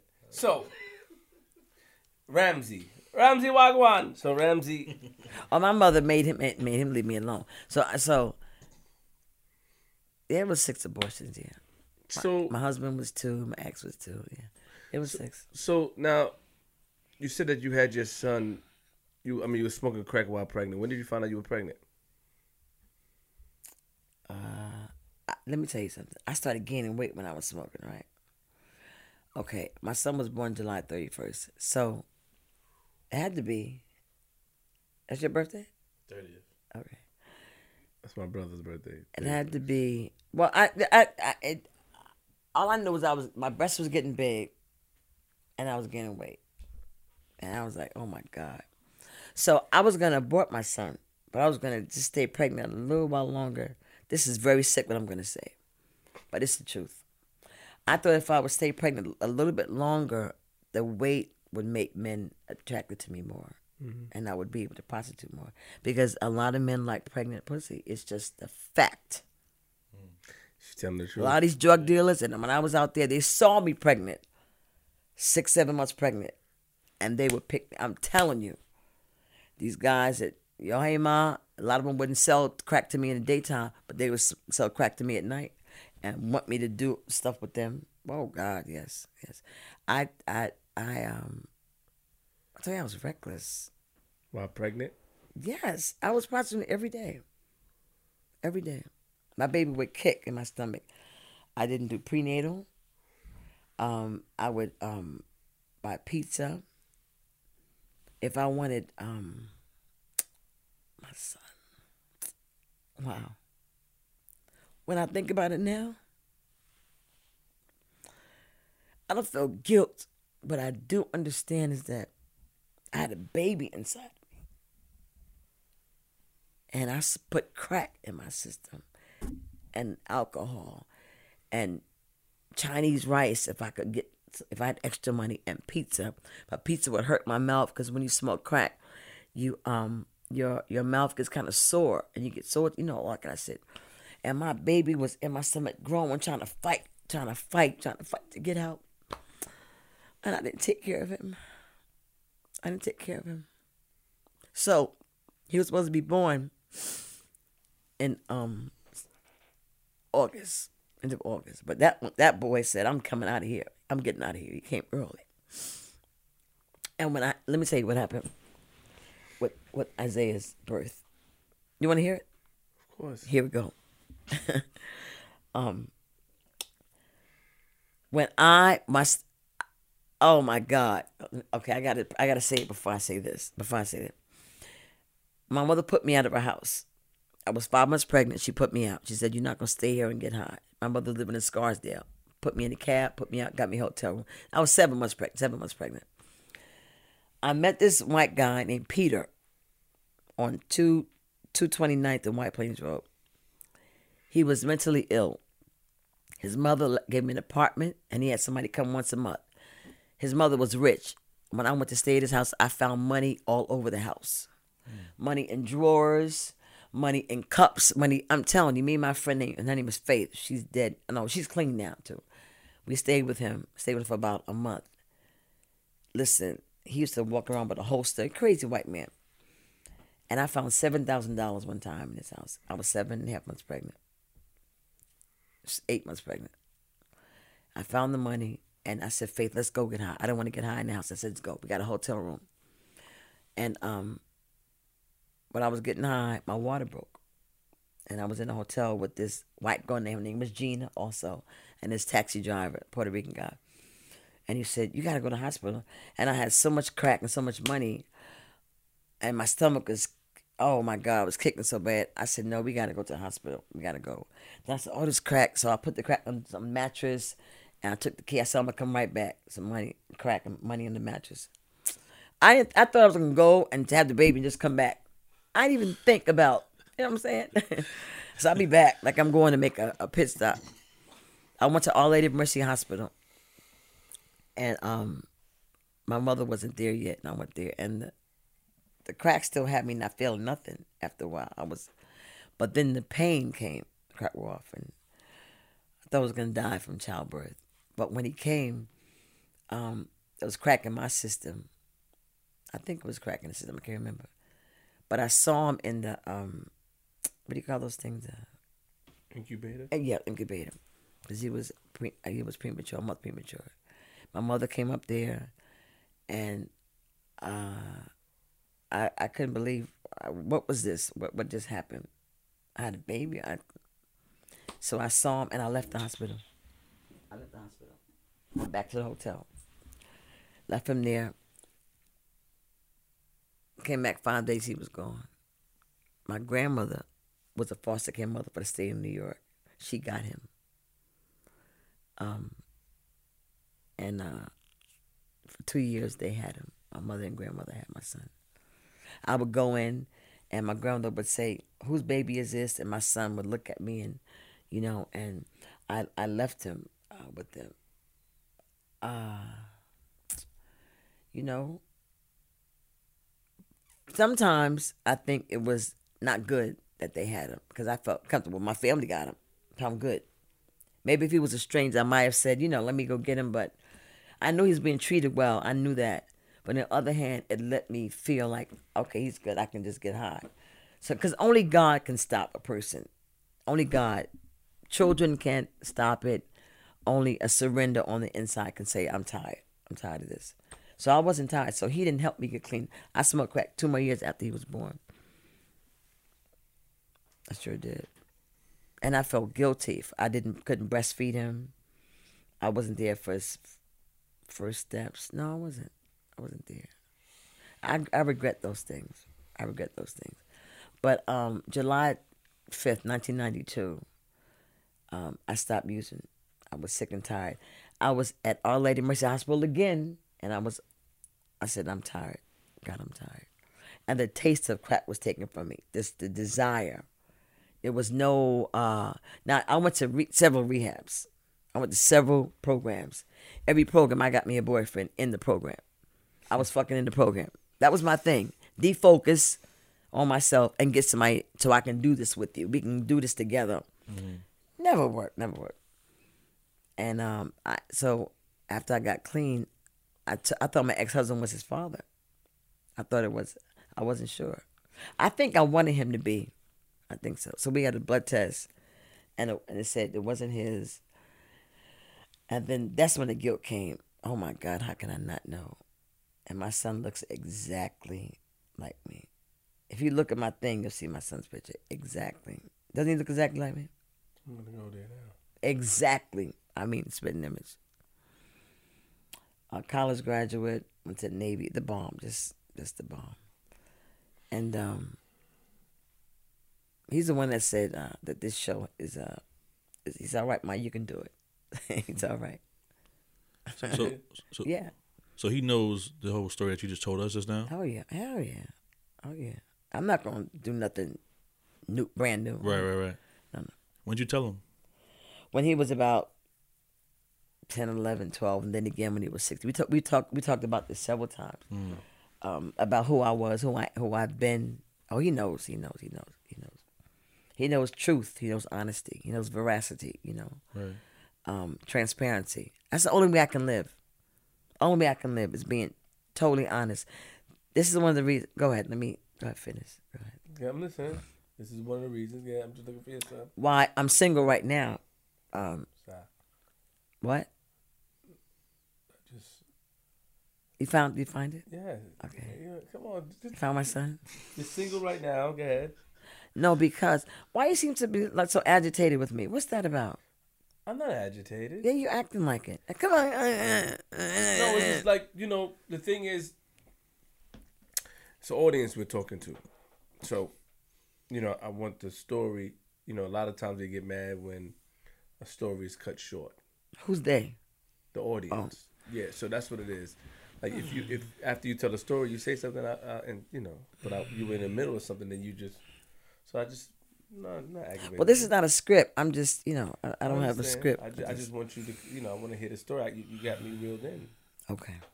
Okay. So pardon me if, if I make you feel that. No, I'm not agitated. No, you can't make me feel anything.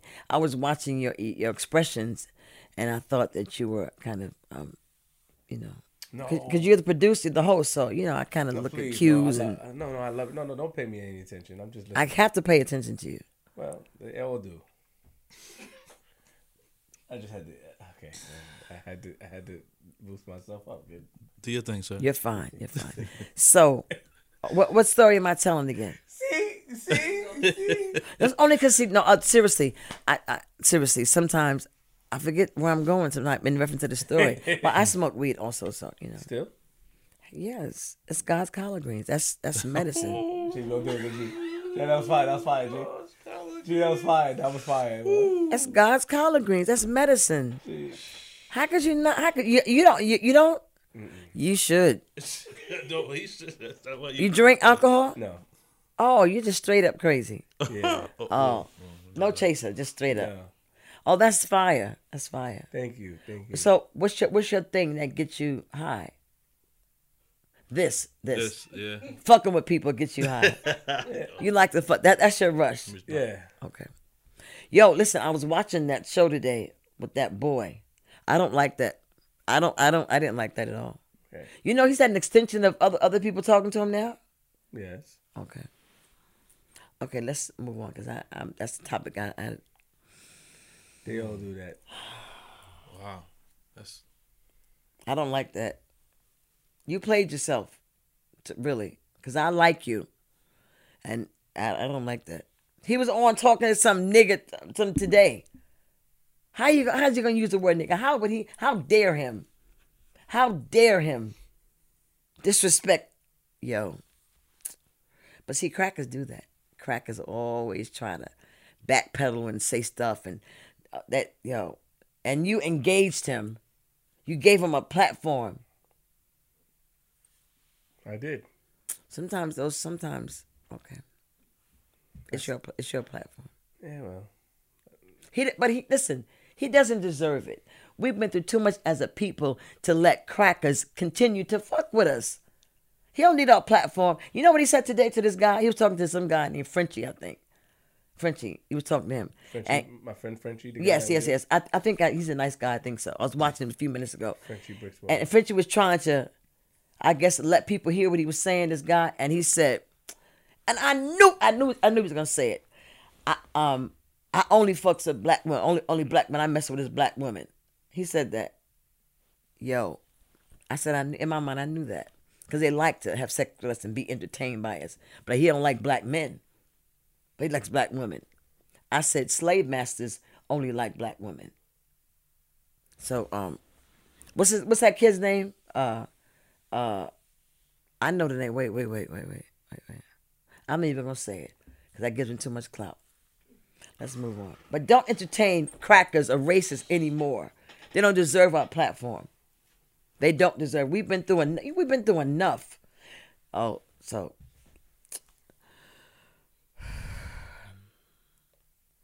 okay. You good? Yeah, I'm good.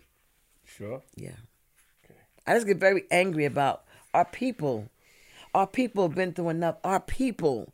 And to let this bum ass, cracker ass cracker call somebody a nigger. How dare you? And I know that there are some ramifications with it that he was supposed to be cool with, but no, no, no. When it comes down to it, what side is he going to take? Because in a war, you pick sides. In a war, you pick a side. In a war. We're in a war right now. For real. So if he pick outside, does that give him the okay? Now he can't pick outside. He's a cracker ass cracker. He can't pick outside. And I and I can't I don't can't believe you keep entertaining that dude. I think you should stop that. Because e- even no, but even though you're getting engaged in juicy conversation, you know, pe- listeners, there's some like some money's not good money, some some attention's not good attention. That energy's not good. I am an energy shifter, That's what you think. and if I'm not, No, some some energy you don't even need. my defense becomes my offense. He is a cracker. I'm telling you, That's it's fine. different. I, I'm not here to judge anyone. No, it's not a judgment. I'm making a truth. That's the truth to me. Respect, but what I'm saying is that people made people said that they gave him a pass because he grew up amongst he grew up with them. He grew up in that community. He grew up mm-hmm. with the black children, mm-hmm. and they said that the word that they use in that area he grew up in made him comfortable to use that word. Yeah. His friends didn't have a problem with it. Yeah, 'cause black, some black people are so nice, stepping fetching. Oh, he's a white, he's cool with us. Fuck that. Okay. He's a cracker. And then he had the nerve to say, I only date black women. I bet you. Here's the thing I want to ask you. If you're a white boy, how do you, why do you dislike white women? How could you dislike your people? How could you not like your mother? That's what I want to know. You like black women so much. Why don't you like your own kind, brother? Why don't you like people that look like your mother? How do you like a black woman and your mother's white? Come on now. See, that's a whole nother topic, but we don't want to talk about that. Come on now. so you so you watched it live with him today with with Frenchie. No, I saw a Frenchie thing and I, s- I watched it, yes. And Frenchie was very, he, he walked gingerly, very tactful. He was trying to goad him to, you know, he let him talk. And he actually de escalated him. He was talking calm, but he was still doing, you know. Uh, I said, get this cracker off this. But Frenchie was the guy that was yelling yesterday when I for me. intense. I like him. I like all your thug niggas. I like all of them. I like all of them. They and you purposely, you you know what I like that you do? You cut people up and say, "I'll be right back," and you go get somebody else. Yo, you's a mother funny motherfucker, y'all swear to God. You do it with no expression. You say, "Hold on a minute, bitch, be off," and they come back. back, back. I love that shit. I love it. I love it. Love it. I love it. I love it. so how did you get your son back from your mom? Okay, my grandmother had it. Your grandmother. Yeah. my grandmother and great grandmother, and my mother. All the generations had him, and uh, no, I didn't have to get him back. I got clean in, Ju- in July fifth, nineteen ninety two. What's that? Music? No, that's. It's What was it? It's the laptop. It turned on. But yeah. Okay, I thought it was some music to my story. Wait, where's, G, where's some, chill. Why you keep hyping where's her, some G? beats in the background? We play something. G, for stop. No, no, no, no, G. What's your name, G? G. That's not your name. G Money. What's your name? Your real name, G. I mean, you don't want you don't want nobody to know your government. You somebody after you? What the fuck? You- we don't say it on the show. are you serious? You don't say your name on the show. Show before, right? Yeah, my name is Trevor. But you know, she Is wanted- Trevor? Are you West Indian? My dad is Jamaican. My mom. Is I Haitian. know, I knew it. I knew you. I knew you. Yo, I'm not gonna say coconut, but I knew you were West Indian. I knew it. I knew it. You Can't call him a coconut. Yeah, that's not. That's No. wait, that, that's rude. That's not rude. I didn't call you a coconut. I did not. You almost did though. Let's let's play it back. Are you West Indian too? No, I'm just light skinned. Let- Let's play it. Let's play the tape back. I didn't call you a coconut, but I knew you were West Indian persuasion. I could tell. I could tell. I could tell. I knew it. I knew it. I knew it. I'm smart. I'm connected to the universe because I knew it. Well- I could tell. Anyway, okay. My mother and my son. I got clean July. Come on, I'm talking to didn't laugh. I did. I, I, I, G, don't give it to her, G. I- G, let's get- G, stop. I can't do it right now after the coconut thing. That, that'd, be, that'd be wrong. No, no, no. I I no. would be, He I would, I no. would be a real friend if I did that. He's not a coconut. I, I didn't call him a coconut. G, don't do it. G. He's not. He's not a coconut. G. I can't. I see you. Fight it. Oh. Fight it, G. Don't give it to us. She's not that nice, man. Let him do whatever he wants to do. Oh, G, fight it. G, fight it. Let him do it. Do it. Come on, come on. Let it go. Let it go. Don't hold it. G. She cool, man. Please. Oh, cool, man. Please. Oh, Please. Please. She's not cool, G. Let it go. Okay. Let it go. Let it go. Whew, feels much better now. Please pardon me. You've been holding that for a long time. I think we went to the end but of I'm the show. longing to feel better now. see. I hope you don't mind my staring. I don't mind. Cause your face looks so kind. You know that is? Chaka Khan. Oh. Please pardon me. My, my Rufus. She was with Rufus. Your parents, your grandparents. My grand my grandmother had my my son, and I got clean July fifth, nineteen ninety two. Oh wow. Yeah, and it takes a year for so- social services because I had a social worker. Okay. She, she was monitoring because he was considered in foster care with my grandmother. So you have to go through a process of getting a reunification of the child with the parent. That was the goal, reunifying the child. Mm. So I had to go through several things, parenting, all that, to get my son back. It was going to take a year. But I was so exemplary and so dedicated that the social worker, her name was Miss Salami, never forget. I got my son back in October. I got clean July. Got him back in October and I went on a mission to be the best mother in the world. I got clean, and you know, it, it was an amazing journey when I got my son back because um, I had to make up for not being there for Lost time. for being a crackhead pregnant prostitute. I had to make up for that shit, and you can't make up for that shit. You can't make it up. You have to just do better and change. You know. So therein uh, lies the journey of self after I got clean. That's when um, I found just how much I didn't like me. Because once I put the drugs down, oh, here's the wonderful thing. Once the drugs are gone, then I'm naked to see who I really am. Then I have to see why I used it in the first place, why I didn't like myself in the first place, and why I allowed people to do things to me in the first place. What would make me do that? You know? And um, once I found that out, uh, it's been an amazing journey. It's uncomfortable. Growing is uncomfortable. Being true to yourself is uncomfortable. Because then being worried about what people think is the biggest thing. Being concerned if I wear this, what's she to think? And the worst that can happen is people won't like you. That's the worst thing. They won't like you. That's why when I was thinking about back to this this conversation with this kid, he was willing to meet you over some words. Just because you have a way of demoralizing a person with your words. A person wants to fight and meet you. That's why. Really, I nigga? mean, I mean, this is how we. This is where we come up from. Really, nigga? It happens. So you, you so you know why why does somebody want to fight you over words? What happens? I don't know. They feel disrespected mm-hmm. because what you say to them is so powerful. It's so powerful that it changes who they are. How there's nothing a person can say to me, not nothing except my mother, my son. If they say something, I'm gonna take a look at it because they love me. Nothing a person can say to make me move me at all. No insult, no opinion. It's just your opinion. If you think I'm an asshole, you say it. Okay. But you know what it is, you know. it's What what, is you, it? It's what you entertain, man. I mean, you know, for a long time I, I've been inviting that type of behavior. So now it's you know because of certain things that, you know, business opportunities and just growing as a man. You know, when I hear those type of stuff, I just Mm-hmm. pass it. Before, you know, I wouldn't mind.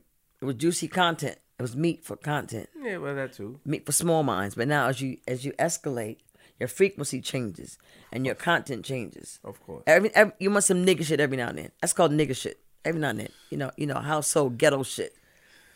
It's like gossip every now and then. But when you elevate, you know, you want to know what's going on in people's heart and their mind, how they what they doing. You know, I mean, kind of put him out there, so you know, I understand that you know I have a big platform, so a lot of people were, you know, a lot of people upset behind it.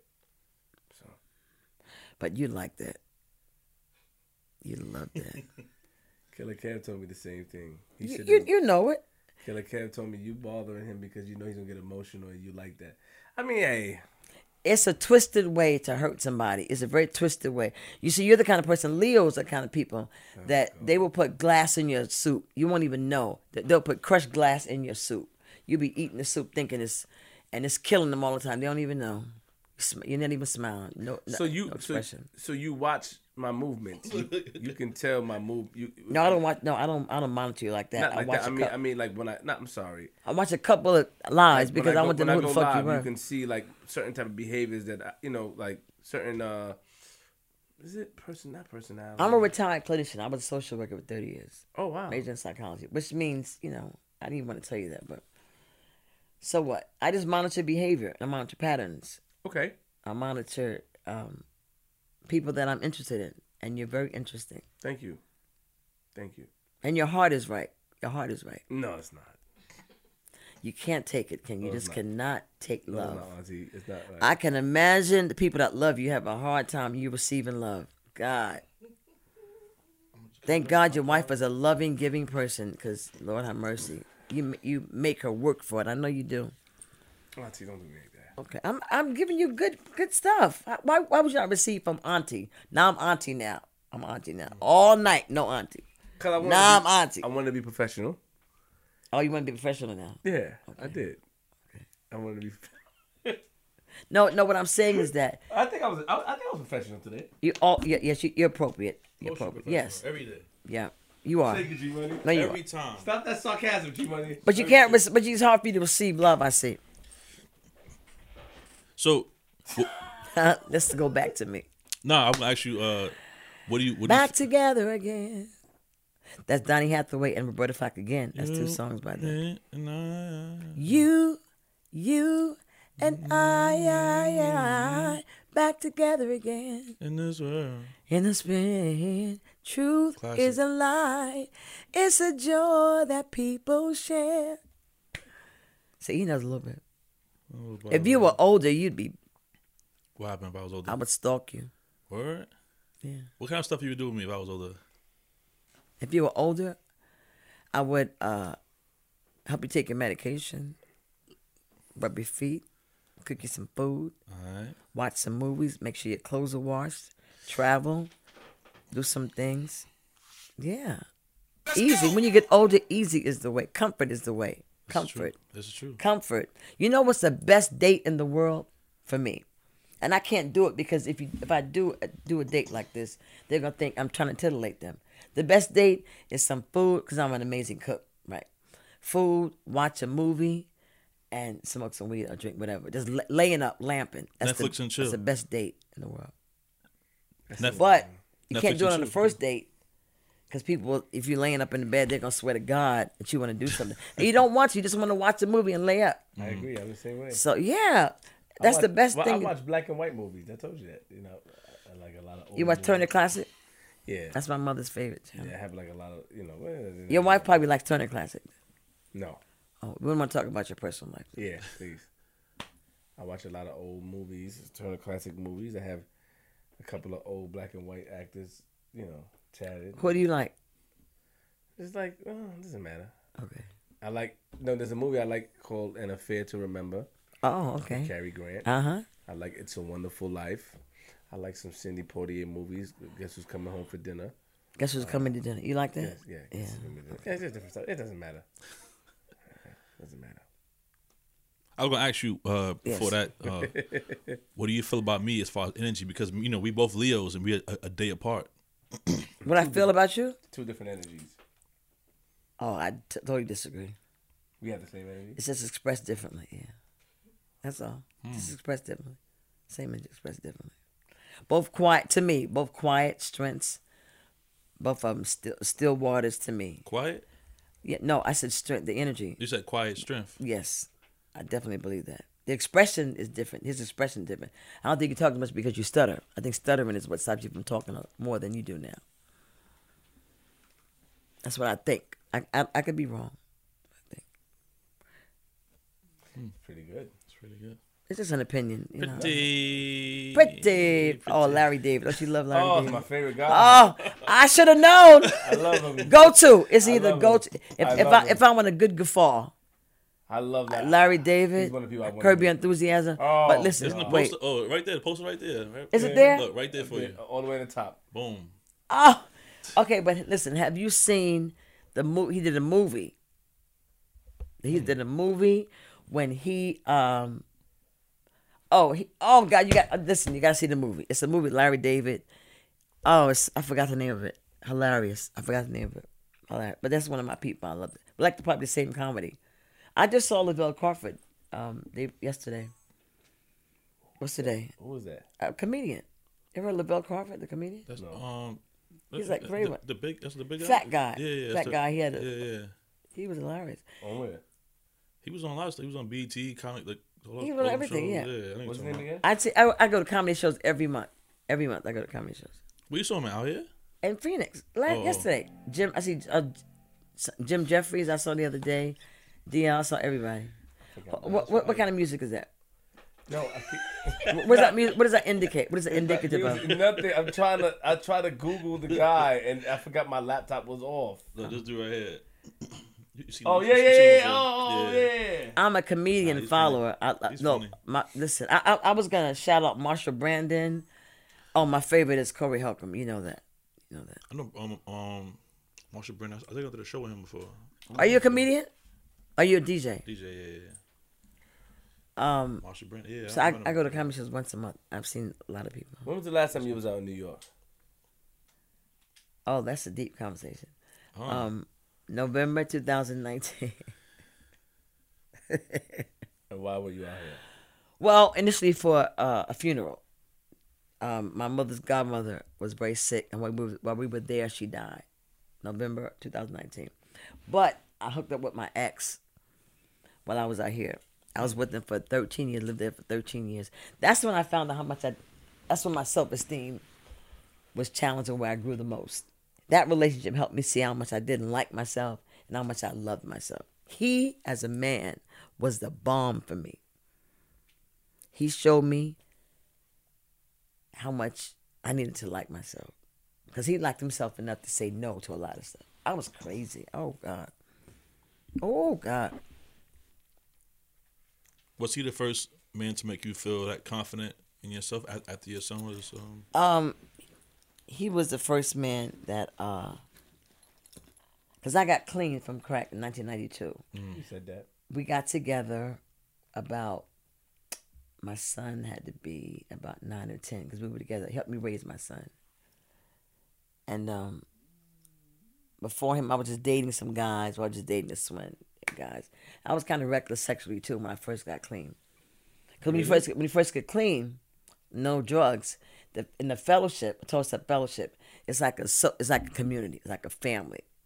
So there are meetings all over the world, meetings all over. So Brooklyn was my home, but because I was with a crew of people that we shared a lot in different places, we went all over. So um, there was a lot of sex going on, a lot of stuff. Because when you get clean, what do you do? What, what, do you do? You either eat. A lot of people get fat when they get clean, or you having sex, or you gambling. There's something to do, because you're always looking for the high. Addicts are always looking for a rush. So once you stop to take drugs, then it may become scratch offs. It may become shopping. It may become then sex becomes a thing or shopping, whatever it is that fills the space, something that you cannot stop doing because it gives you such you know what I mean? That's the crux of addiction. It gives you that relief and then you have to do it again.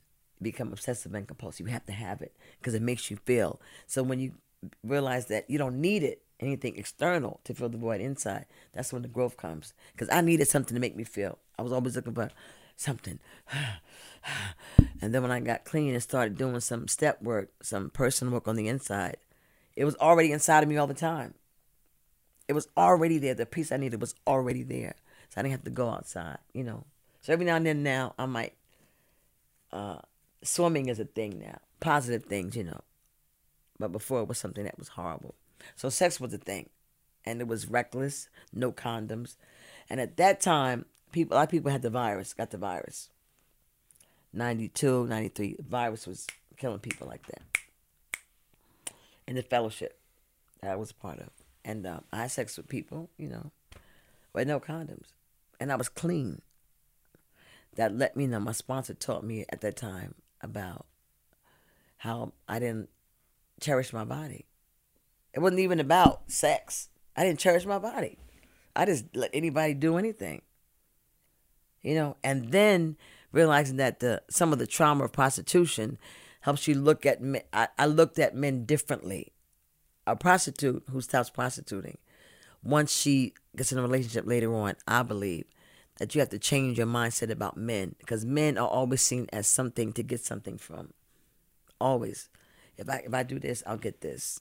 And so when I got with this, my last guy, um, we had the first time we had sex. That was second, not the first time, because the first time was like awesome. I think that's why I chased, stalked him for a while. Uh, he said, "Listen, I'm not a trick." He said, "Stop trying to make me come. I'm not a trick. My goal was to make him come so it can be over.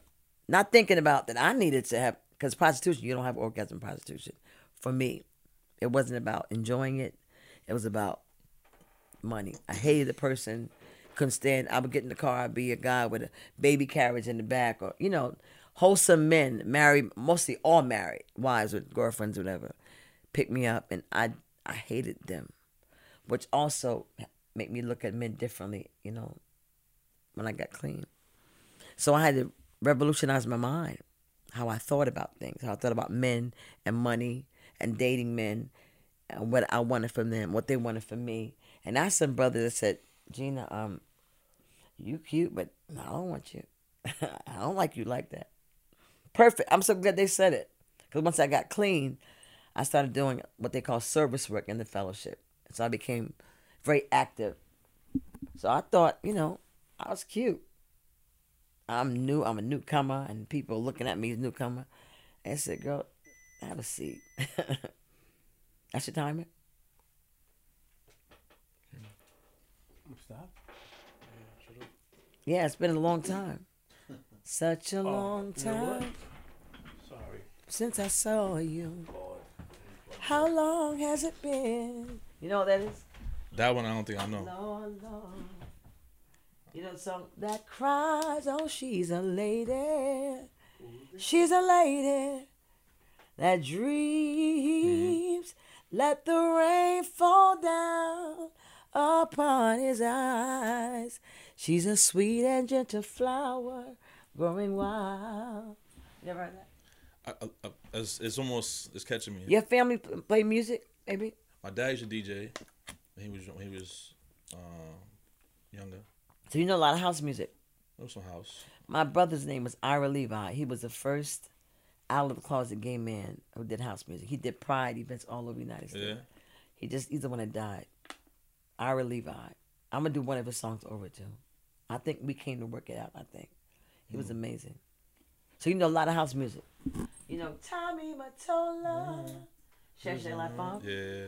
Oh, Fire. yeah. Lived on the road. Do you sing? Uh, who else? He Uh, lost his leg. That shirt is perfect for you. oh, wow. He wants to be because he wants, he likes to be anonymous. So yeah. Yes, son. What was the last thing before it turned? He reminds me of my son so much. My God. You know what my son's favorite word is? My son's favorite word. Guess what my son's guess what my son's favorite word is? Nope. Nope. He loves the word nope. Talking to Mike. Oh. Speak of the microphone. Stop. Big black microphone. My son loves the word nope. No. He loves to say no. Hmm. I hate that. Why, why don't you say yes all the time? Nope. I ask him something, he goes, no. He has no problem saying no. Wow. Yeah. Some people can't say no. Some people it's hard because they want to be accepted. You know? They want people to like them. No, let me keep it on me. I wanted people to like me. I wanted to be accepted because I really thought that if I'm loved, I won't die alone. That's the whole reason why people do things, I think. We don't want to be by ourselves. When you just now you said that you were new and the guy, uh, As a newcomer in the fellowship, yeah, oh, the guy had the virus. He had the AIDS. AIDS. This guy. Mm. Thank God I didn't catch it. That's how reckless I was. you slept with him. Yes. No, we didn't go to sleep. No, we didn't go to sleep. So you didn't care at that time? You just you knew the No, I couldn't. up. Uh, okay, now see, when I got clean, I had about a few months clean when I met this guy. You know what? I didn't use condoms the whole. That's the truth. Not my whole crew. We didn't use condoms. We. I'm telling you, all this thing about safe sex. No, that's. I said it was such bullshit, and I was. Listen, this is so deep. Go ahead, finish. What was the question? Let me fin- finish the question. No, you was. I was an advocate. We're an advocate for safer sex and condom use and all that stuff. Yo, such a fucking hypocrite. Can you believe that hypocrisy ran rampant in my DNA at that time? You know, a counselor, all that kind of stuff. Getting them, giving condoms out, and not using them because the thing that oh, it's not gonna happen to me. Why do people not use condoms? It ain't gonna happen to me. It's single people. Ah, It don't feel right. Don't feel right. And a lot of times, a woman would would want a man to put him on, but she doesn't want him to be offended if she asks him, because she don't want him to not do it because he, it doesn't feel right. You know what I'm saying? So she'll just go along. But many women would use a condom. A lot of women would, I believe. But we don't. Our self esteem says, no, I'm not gonna make him put one on. No, I'm just, you know. So I was protected. I really was. I was protected. I mean, to the microphone. The microphone. I was protected by the grace of God. And um does it have to be this close? Okay. Uh what else? What else you want to answer? That's it. Are we good? About that? Are we good, right? this guy's crazy. And we both know that our love will grow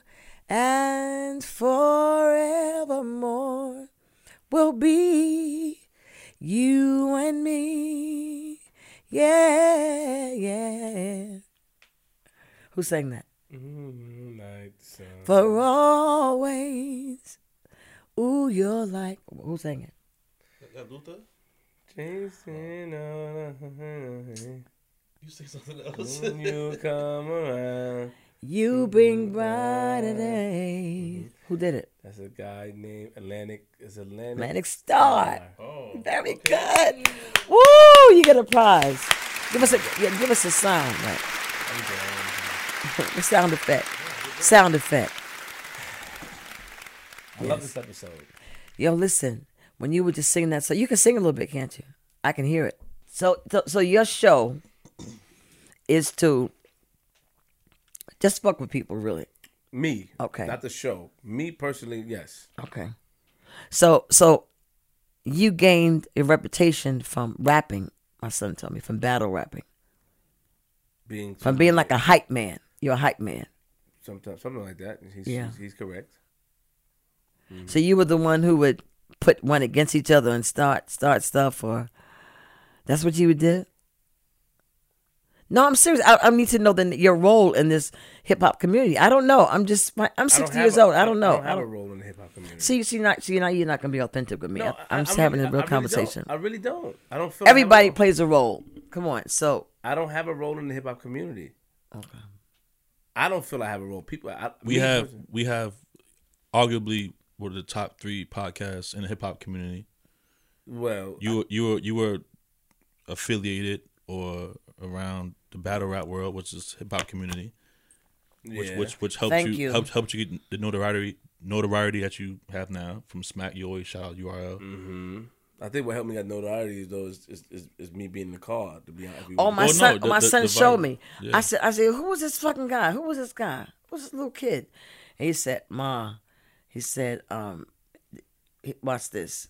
And that video was fucking, you know, I love comedy. You hit that little, who was that little boy? my son. Yo, he was eating cereal. But that's that's where it all started. Yeah, that's what he, like- oh, my son showed me. But G Money from battle rap, but what I, I don't know what I was doing there. I was just You just being you. I was in the crowd just yelling and using A hype man, like ODB, hype man. yeah, just yelling and, and, and hyping the crowd. Yeah, and, but I don't I don't I, listen. I feel like I don't really know nothing about hip hop that much. People get mad, but I don't. I don't. I believe you. I, go in it blind. I, when I was young, I listened to rock and roll and all that, like and all this type of crazy stuff. I don't really. I mean, hip hop. So you might not, you too, might though. not, you might not be who you look like you are. exactly. Looks could be deceiving. So you're not really transparent. Very transparent. No, you're not. Well, You don't let us see who you really are. What is that? it's G Money's oil. You don't really, you don't really. But I don't want. I'm gonna get into you because that's because uh, you're good people. You can get into whatever you want, but I, but I, I don't think you want to, so we can. but I, on. if I don't want to, I, I- I'm gonna just say I don't want to. okay. Okay. This is really the name of the show. Today. This is the, the flipping the script. This is not. Yeah, this part is gonna be behind the scenes. It's Patreon footage. What's pa- oh, Patreon is where um Patreon is exclusive. Like you get people to pay. Patreon. Yeah. Oh, your your followers might want to know. They might want to know this side of you Maybe. that you fuck with people Oh, let me. to see them scoring Stop like, doing that, G. like a That's not right. sadistic Viking. But it's funny to me. It's funny to watch somebody commit suicide, right? No, no, no. See, see. I don't mean physical suicide. but it's funny. God damn, you went right there. You think I just it's a metaphor. You gotta be careful with people. No, I'm talking. What careful with what? Fuck what people think. We know what we're talking about. No, not when you have This, sponsors. listen. You what'd you say? Not when you have sponsors. If I didn't correct that, a lie unchallenged can become the truth. So A I- suicide hotline and all. You, you can get people outside parading because somebody cut their throat own throat and you they afraid you're gonna. well, if you say something like that, how, how can somebody back you if you say that you enjoy when somebody, you know, I didn't mean it literally. understood? So I had to. But even if in. you let, let's say even if you did, even if you did, you would be afraid to say that, right? Because you're No. afraid that people won't like you and people won't sponsor you because it's fear. Everything is fear. You wouldn't say that because, for instance, you wouldn't say I don't like people who are retarded because you're afraid that people who have a disability won't like you and won't support you and you won't get money to pay your family, take care of your family. That's the whole hmm. bottom line. That's the whole line. Hmm. I You, think that you- I think you that- want people to like you. I think that people use the word these these words like afraid and stuff like that, which is not. It, it, it's, it's being smart and it's being a businessman. Has nothing to do with being afraid. If it's something that goes. If money is your goal, yes. Yeah, If it- money's it- your goal, it's smart. Exactly. If money, if money's your goal, it's smart to be build the empire, cause Right. generational, you know, Right. gener- generational wealth and generational everything. for your family. Yes, for my See, I disagree with all that stuff. That's we, and that's why we would you wouldn't understand how I think. I do understand. You would understand. I used to think that that way. well, then you understand better than I thought. I understand very well. Me, is about my children, about my family, about my team, making sure everybody is in a great. What about the planet? But other see the planet? They are the, the people don't listen. this whole thing of generational for me and mine. That's not even the African way. We have been treated, and as an enslaved people, our whole perspective of who we are as a people has been thwarted and changed. It's never been about me and my with, our, with black people, Af- Africans. It's been about us, village community. Now, because of capitalism and because of, of colonialism, now it's about get me, get my family, get. Um, that's that's all it's about. That's not what we were about. Okay, So okay. that's the whole. diff- You know, I'm just very passionate about my people, really, and what Let happened my to us. people go. Don't patronize me because I'm I'm very serious about that. See, that was a. You saw that? You caught that, right? But what? But I did. You're being it. patronizing, Yeah, and caught it very good. He's going back to the thing with me laughing at him and the whole. are, are you are you you really keep cases like that? He must be full of junk up in here. Damn, this nigga keeps cases. You're always playing games. You gotta stop that with certain people. He's always in the cat and mouse thing. very good, G. Always. Very good. This this is why Okay, I but laugh. see, but, but, but when you find Fire, authentic, though. She fired. But when you find people who genuinely want to have true conversation, you got to discard the bullshit. Because true conversation leads to healing. You, if, if I never meet you again, we've had a genuine experience. I'm looking at him only because I think I should. But I don't like to leave people out, right? Uh, but I can look anywhere, right? When I'm talking. Oh, good. Because I was doing it on purpose, just looking at because I thought he wanted me to. But, um, no, really, I was being condescending. Uh, what I'm saying is that it's so important because life is so short. I'm telling you, 30, y'all 33, 30 is going to go by like that, brother. You think, baby, it's going to go by like that. Trust me. Before you know it, you're going to be 50 if you live long and say, wow. Can you imagine me at 50? Imagine me at 50. You can't be like 33, okay, about 40. You're going to get older and you're going to begin to see, wow, people that I've met in my life, that moment was important. This moment is important. I cherish this moment. Yeah, yeah, yeah. So I'm just saying, sometimes when it's the game plan, it's good. The banter is good. Competition ensures efficiency. Iron sharpens iron, all that kind of stuff. But when it's time for healing, when the universe presents you somebody to say, let me help you, you got to be open because I believe I came also to help you. Not your podcast, but you. I meet people for a reason. And maybe to meet you, just, you know, you never know, but it's not just for the fucking podcast. I'm not saying, I'm not minimizing your podcast. Understood. But I'm saying the, your individual, the heart is important. I could cry right now. I'm so impassioned. It may be this energy, it may be what's going on here. I don't know. But connecting with people, you're not alive unless you're connecting. to me. If I'm not connecting, what's the purpose of being alive? What's the purpose? I mean, what's the reason? You know what I mean? So everything I've gone through, seriously, I said, yo, I want to be around her. I want to be around her. I'm gonna cherish her. I'm gonna cherish him, cause yo, uh, it's too. It goes like that. I'm telling you, I can't believe I'm 60. I can't believe I was just 20. I was just 30. I was just 40 not long ago. You know, I didn't wear white pants till I was like 45. Because I thought black made you look skinny. So I would always wear black. No, course I got a black pants today. That's for a reason. But I wear white now. But I would not wear white because I thought white made you look fat. Well, it, sh- it, shows a little more, yeah. And I, yeah, see, honestly, I love it. And I thought I was fat, and I wasn't. I thought I had a big butt and flat chest, and I, oh, I was never gonna wear. Oh my God. So all those things, 40, 50, you go like, wow, I'm 33. You imagine being 55? What you be doing when you're 55? Hmm. Do you ever think about that? What you be doing when you 57? Where will you be? Where will you be living? People don't think about that a lot of times. I didn't. I didn't. Just wilding, you know. Mm. And then opportunity for change comes. Because what happens for me with, with, with change, when I realized just how much I didn't understand spirit. I didn't understand. I thought it was religion. I didn't understand it was spirit.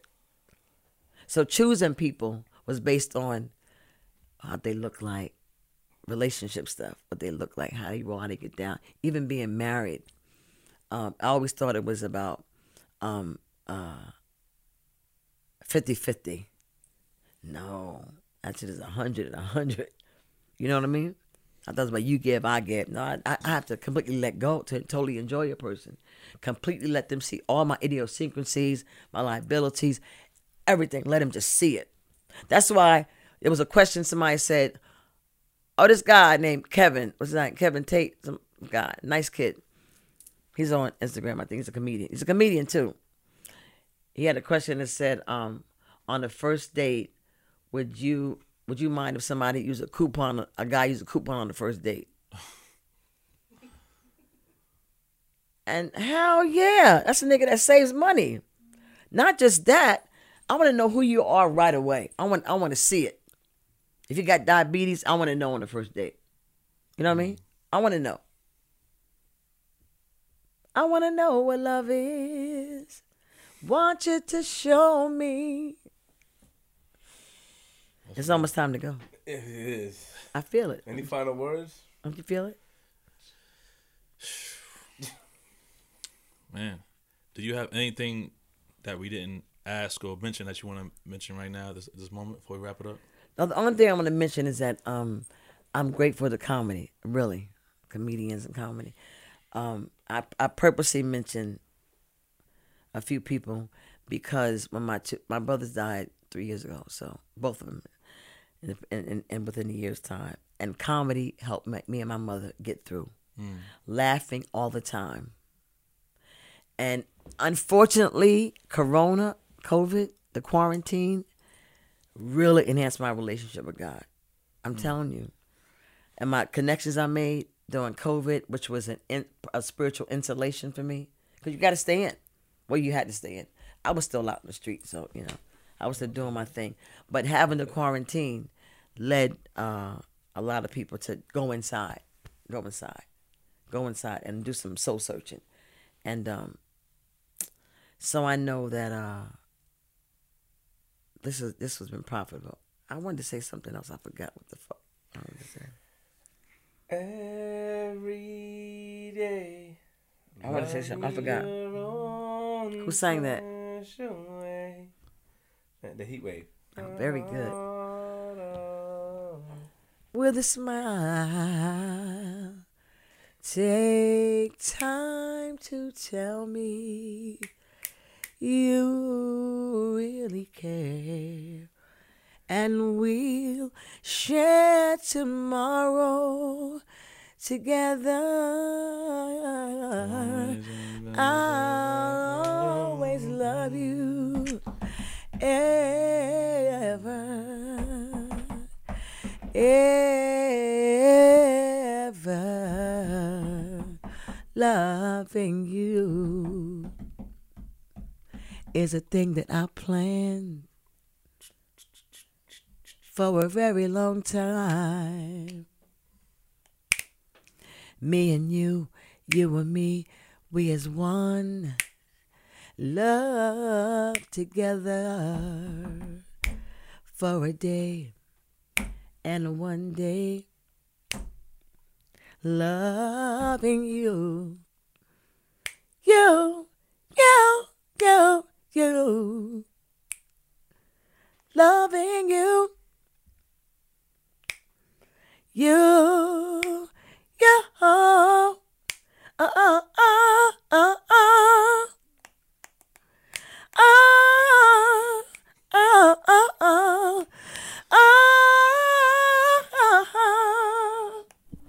oh, oh, loving you. That's all I can do.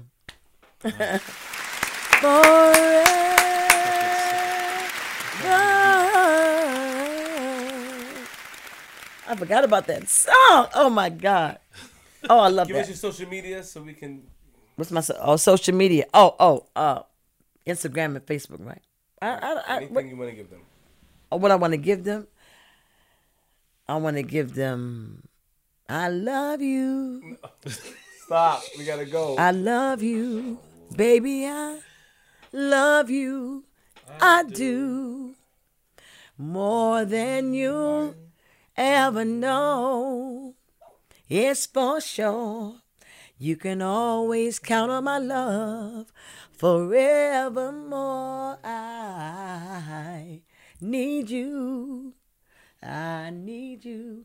Baby, I need you. I do. I've got this burning desire. My soul's on fire. Can't you see you're my everything?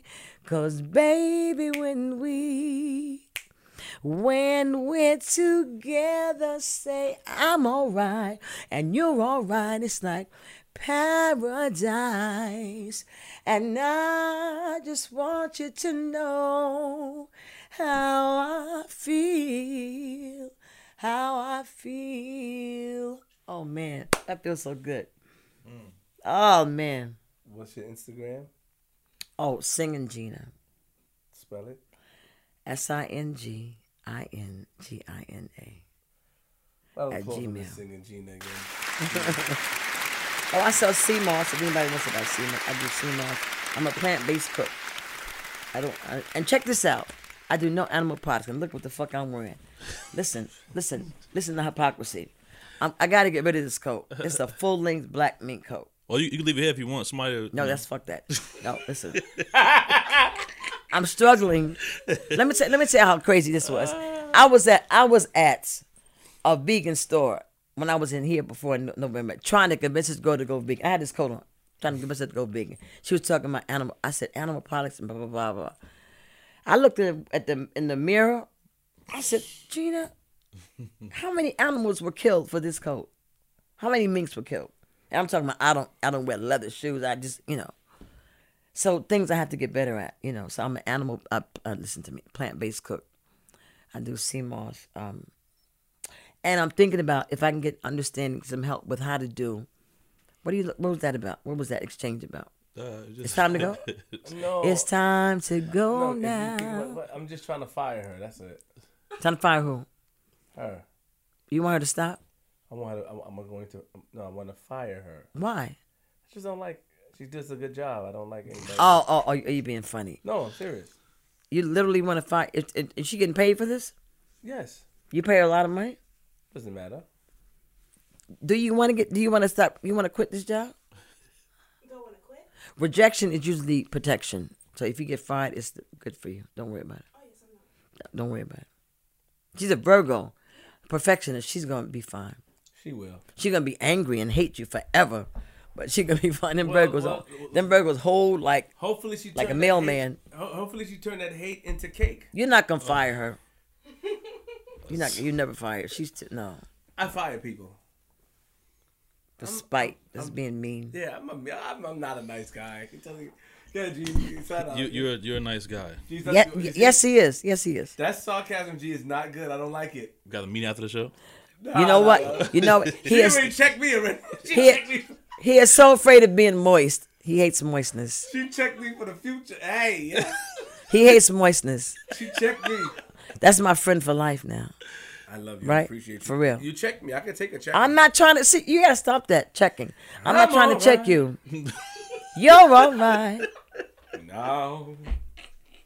The end is near. Oh, you like music? You like uh, you like different types of music. I see. I see. I see. You like Caucasian music, some of it. Some Yes, I do. European. Yeah, I like Frank Sinatra. yeah, I do too. Watch his documentary. Really? Very good on that. Why do birds suddenly appear? Who's that? Every time you come near, just like me, they long to be close to you. The Carpenters. We've only just begun Oh, yeah, yeah, yeah. to live white lace and promises. A kiss for luck and we're on our way. Yeah, over, Sharing horizons that are new to us. Watching the signs along the way. Talking it over, just the two of us. Working together day by day. Together. Together. It's time to go. This is the first. Uh, this episode was uh, past over four hours. Oh, it's almost two. It's two o'clock. Yeah. Okay, Miss Gina, four hour show, first time in in, in history. How long was um, That is ridiculousness. And Costa was three- three forty. Rid- sister, Damn, four. 11, 12, 1, 2. Ridiculousness.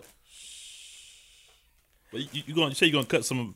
Well, you- I'm gonna you cut. you I'm- gonna- I'm- I'm- He- hold he- on. he- he's gonna he's gonna cut every part that has to do with his emotions. Anything anything with his moisture. Very smart. It's just So let me tell you this. Ladies and gentlemen, emotions taking every me over. Lip gets moist. He's gonna cut it. Well, let me tell y'all this. Listen, He's anti-moist. hold on. Can I say this? Listen, salute everybody. I got the anti-moist. Hold on, Miss Gina. Anti-moist. Miss Gina, Gina, hold on. What up, son? we about to end this. What up, son? Let's Wait, go. Hold on, Miss Gina. Let's If- go. If you want to watch Miss Gina check Queens Flip, Oh, that's nice. make sure you go to Patreon.com Sharing right now. horizons that are new Patreon.com to slash us. flip the script pod if you want to watch Miss Gina G check Queens Flip. Oh, G, G, Gina, that's good, right? That is nice. The Gina, G, Gina check. Yo, man, dope episode. Make sure y'all follow the pages, man. I'm all right. At DJ G Money. You can't. Is, is, is You know- that your you know the size? pages already, that your size? Oh, you trying you trying to snap on him? No. I, oh, he he did that. That's not your size. Yo, man, shout out to today's sponsor, man. Sponsor alert. Shout out to uh at the real King Dave, That's man, cute. Queens. It's too small. How you gonna put it over the hoodie like It's that? It's too small. That's crazy. Oh my god. Why you burst into clothes like that? Yo, man. Look, shout, out- shout out to King It's like Dave. Baby Huey. His project is out right now. He's a, you look, you look like, to- you look like a fat guy right now. I'm don't sorry. you Right now, you look like a fat guy like trying to that. wear, put his shirt on. Look, that's how fat guys do. They little try, they struggle. You can see your breast. you can see your titties. I'm sorry. Go. no, I'm not trying to be funny. I swear. much you like I'm not a comedian. I'm not trying to be funny. Miss can you stop? You just like you have breasts. I'm telling you. You wear bra? Yes. What size? Uh, Ser- are you serious? yeah, I do. Like a 34 or something? Yeah, I'm into that. That's that's not, but it looks like you have a, a sports bra right there. hey, hey, don't talk to my friend like that. and don't you better not laugh. I'm trying not to. I'm all right. No, it looks a little tight. Because he. It's all right. I can see your nipples. She's much, you know. You gotta know I can see your nipples. I can see your nipples, baby. But Gina, you lucky. I, I, I feel, listen, yeah, G. Lucky, nigga, you ain't said a word. Let's go. Let's Yeah, go. come on, leave- Son, let's go. Gina, leave me alone. Let's go. Auntie, Let's go. stop. I, I, listen, I was doing snaps where you was born, son. Let's go. I, I'm, down. I'm ready. I don't want no problem. I'm ready. Oh, she is something. See, see, he's saying that because he really knows that I'm time enough for him. So he's trying to act like, eh, you know, Whatever you that'll feel. work with me. But let's go. Whatever you feel. Cain kill. Huh? Cain and Abel.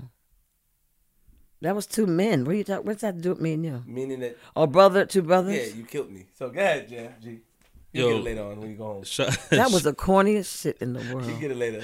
Why are you trying to? That was. It was. That We was gotta leave, Miss Gina. What are you doing? so, I, what, what power do I have to make you stay? Because you keep speaking. While we You, gotta so you can stop. You can stop right now. No, that's not how it works. It's a format, Miss Gina. You can just stop. You can edit me out. You can stop No, me. you had to stop speaking. Stop. you can sign out. In the name of love, before you break my heart, thinking all over. Miss Gina, we have to sign out. Okay, so, go ahead. Why are you holding me responsible? You give me too much power. You cannot go ahead, sign on out. the mic during the sign out. It's a rule. Look, See, you know what? turn to the rules. You should give me the parameters before. See, that's your fault. That's that's bad direction. You should give me all the parameters before certain amount of time. See, people who are professional do that, but you know, I'm not professional. okay.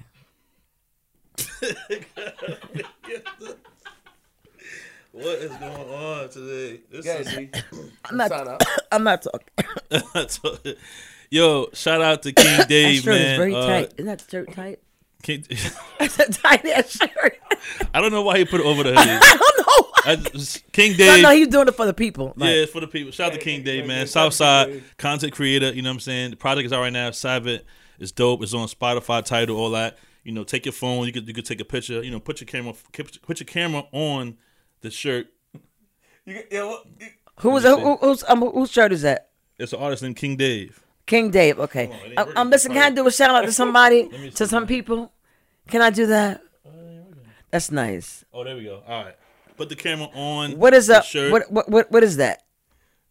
Miss Gina, just give your shout That's out his- so we that- know. That's- that's his logo, it? King No, He's an but- but- artist. But, what is it? What He's is a- it? he's an artist. It looks like a, a, a Martian stuff. Martian. Would you wear that outside? No, no, I'm Listen, not. I'm not trying to diss him. But This is an Please. artist named King Dave. what- It's- it's- Stand it's- down. it's what his on? What is on that shirt? It's What his is lo- it? it's- Don't be in people's it's- view. it's his I'm about to leave. logo. I'm out. I'm out. You're not. This is his But logo. get up and leave. Who's stopping you? You, you are. Just go ahead and leave. What the fuck is the problem? Cause you gotta stop talking so we can oh, leave. Oh, oh, can, can you cut the camera off? This. I'm Hold sorry. no, you on Give the us- mic. Give, give, give us like give us like thirty seconds. Hold on, give us thirty seconds. I'm alright. Yo, put your camera phone on the t-shirt. It's dope. Go right to the, the music. You know what I'm saying? Savage Project is out right now. This Miss is Gina, really? King Dave on Instagram, the real King Dave. Shout out to him, man. What's wrong with this man? You know, for the That little shirt off. for the first time we have a, that shirt off. we have an extremely extremely and you know I enjoyed this interview. Shirt Nah, this, this, is, this is good. I This enjoyed, it, but Miss Gina is extremely Bother is extremely rude right I'm now. Not being rude. Extremely rude. oh man. Extremely rude. And I'm mm-hmm. gonna I, There be peace on earth. I'm going to sit here quiet for about five seconds All right. to represent Michael Jackson. Been the two of us. Yeah, this Queens flip, man. Listen, man. You are on TV. That TV. Shout out to the whole team. Miss Gina, excuse me. Shout out to Basco. Shout out to Basky. Shout out to uh, Michelle, who's about to be up out of here with Miss Gina. Shout out to G Money. G Money. Follow us, DJ G Money one five six. Queens flip with a Z. Flip the script pod. Um, sign. Miss Gina, excuse me. I'm sorry. Lock your doors. Close your windows. Close your blinds, open your blinds, and if you see Miss Gina on your lawn, put it away. She don't mean no harm, but don't let her in because she'll sing to you all night long. I'm from Queens.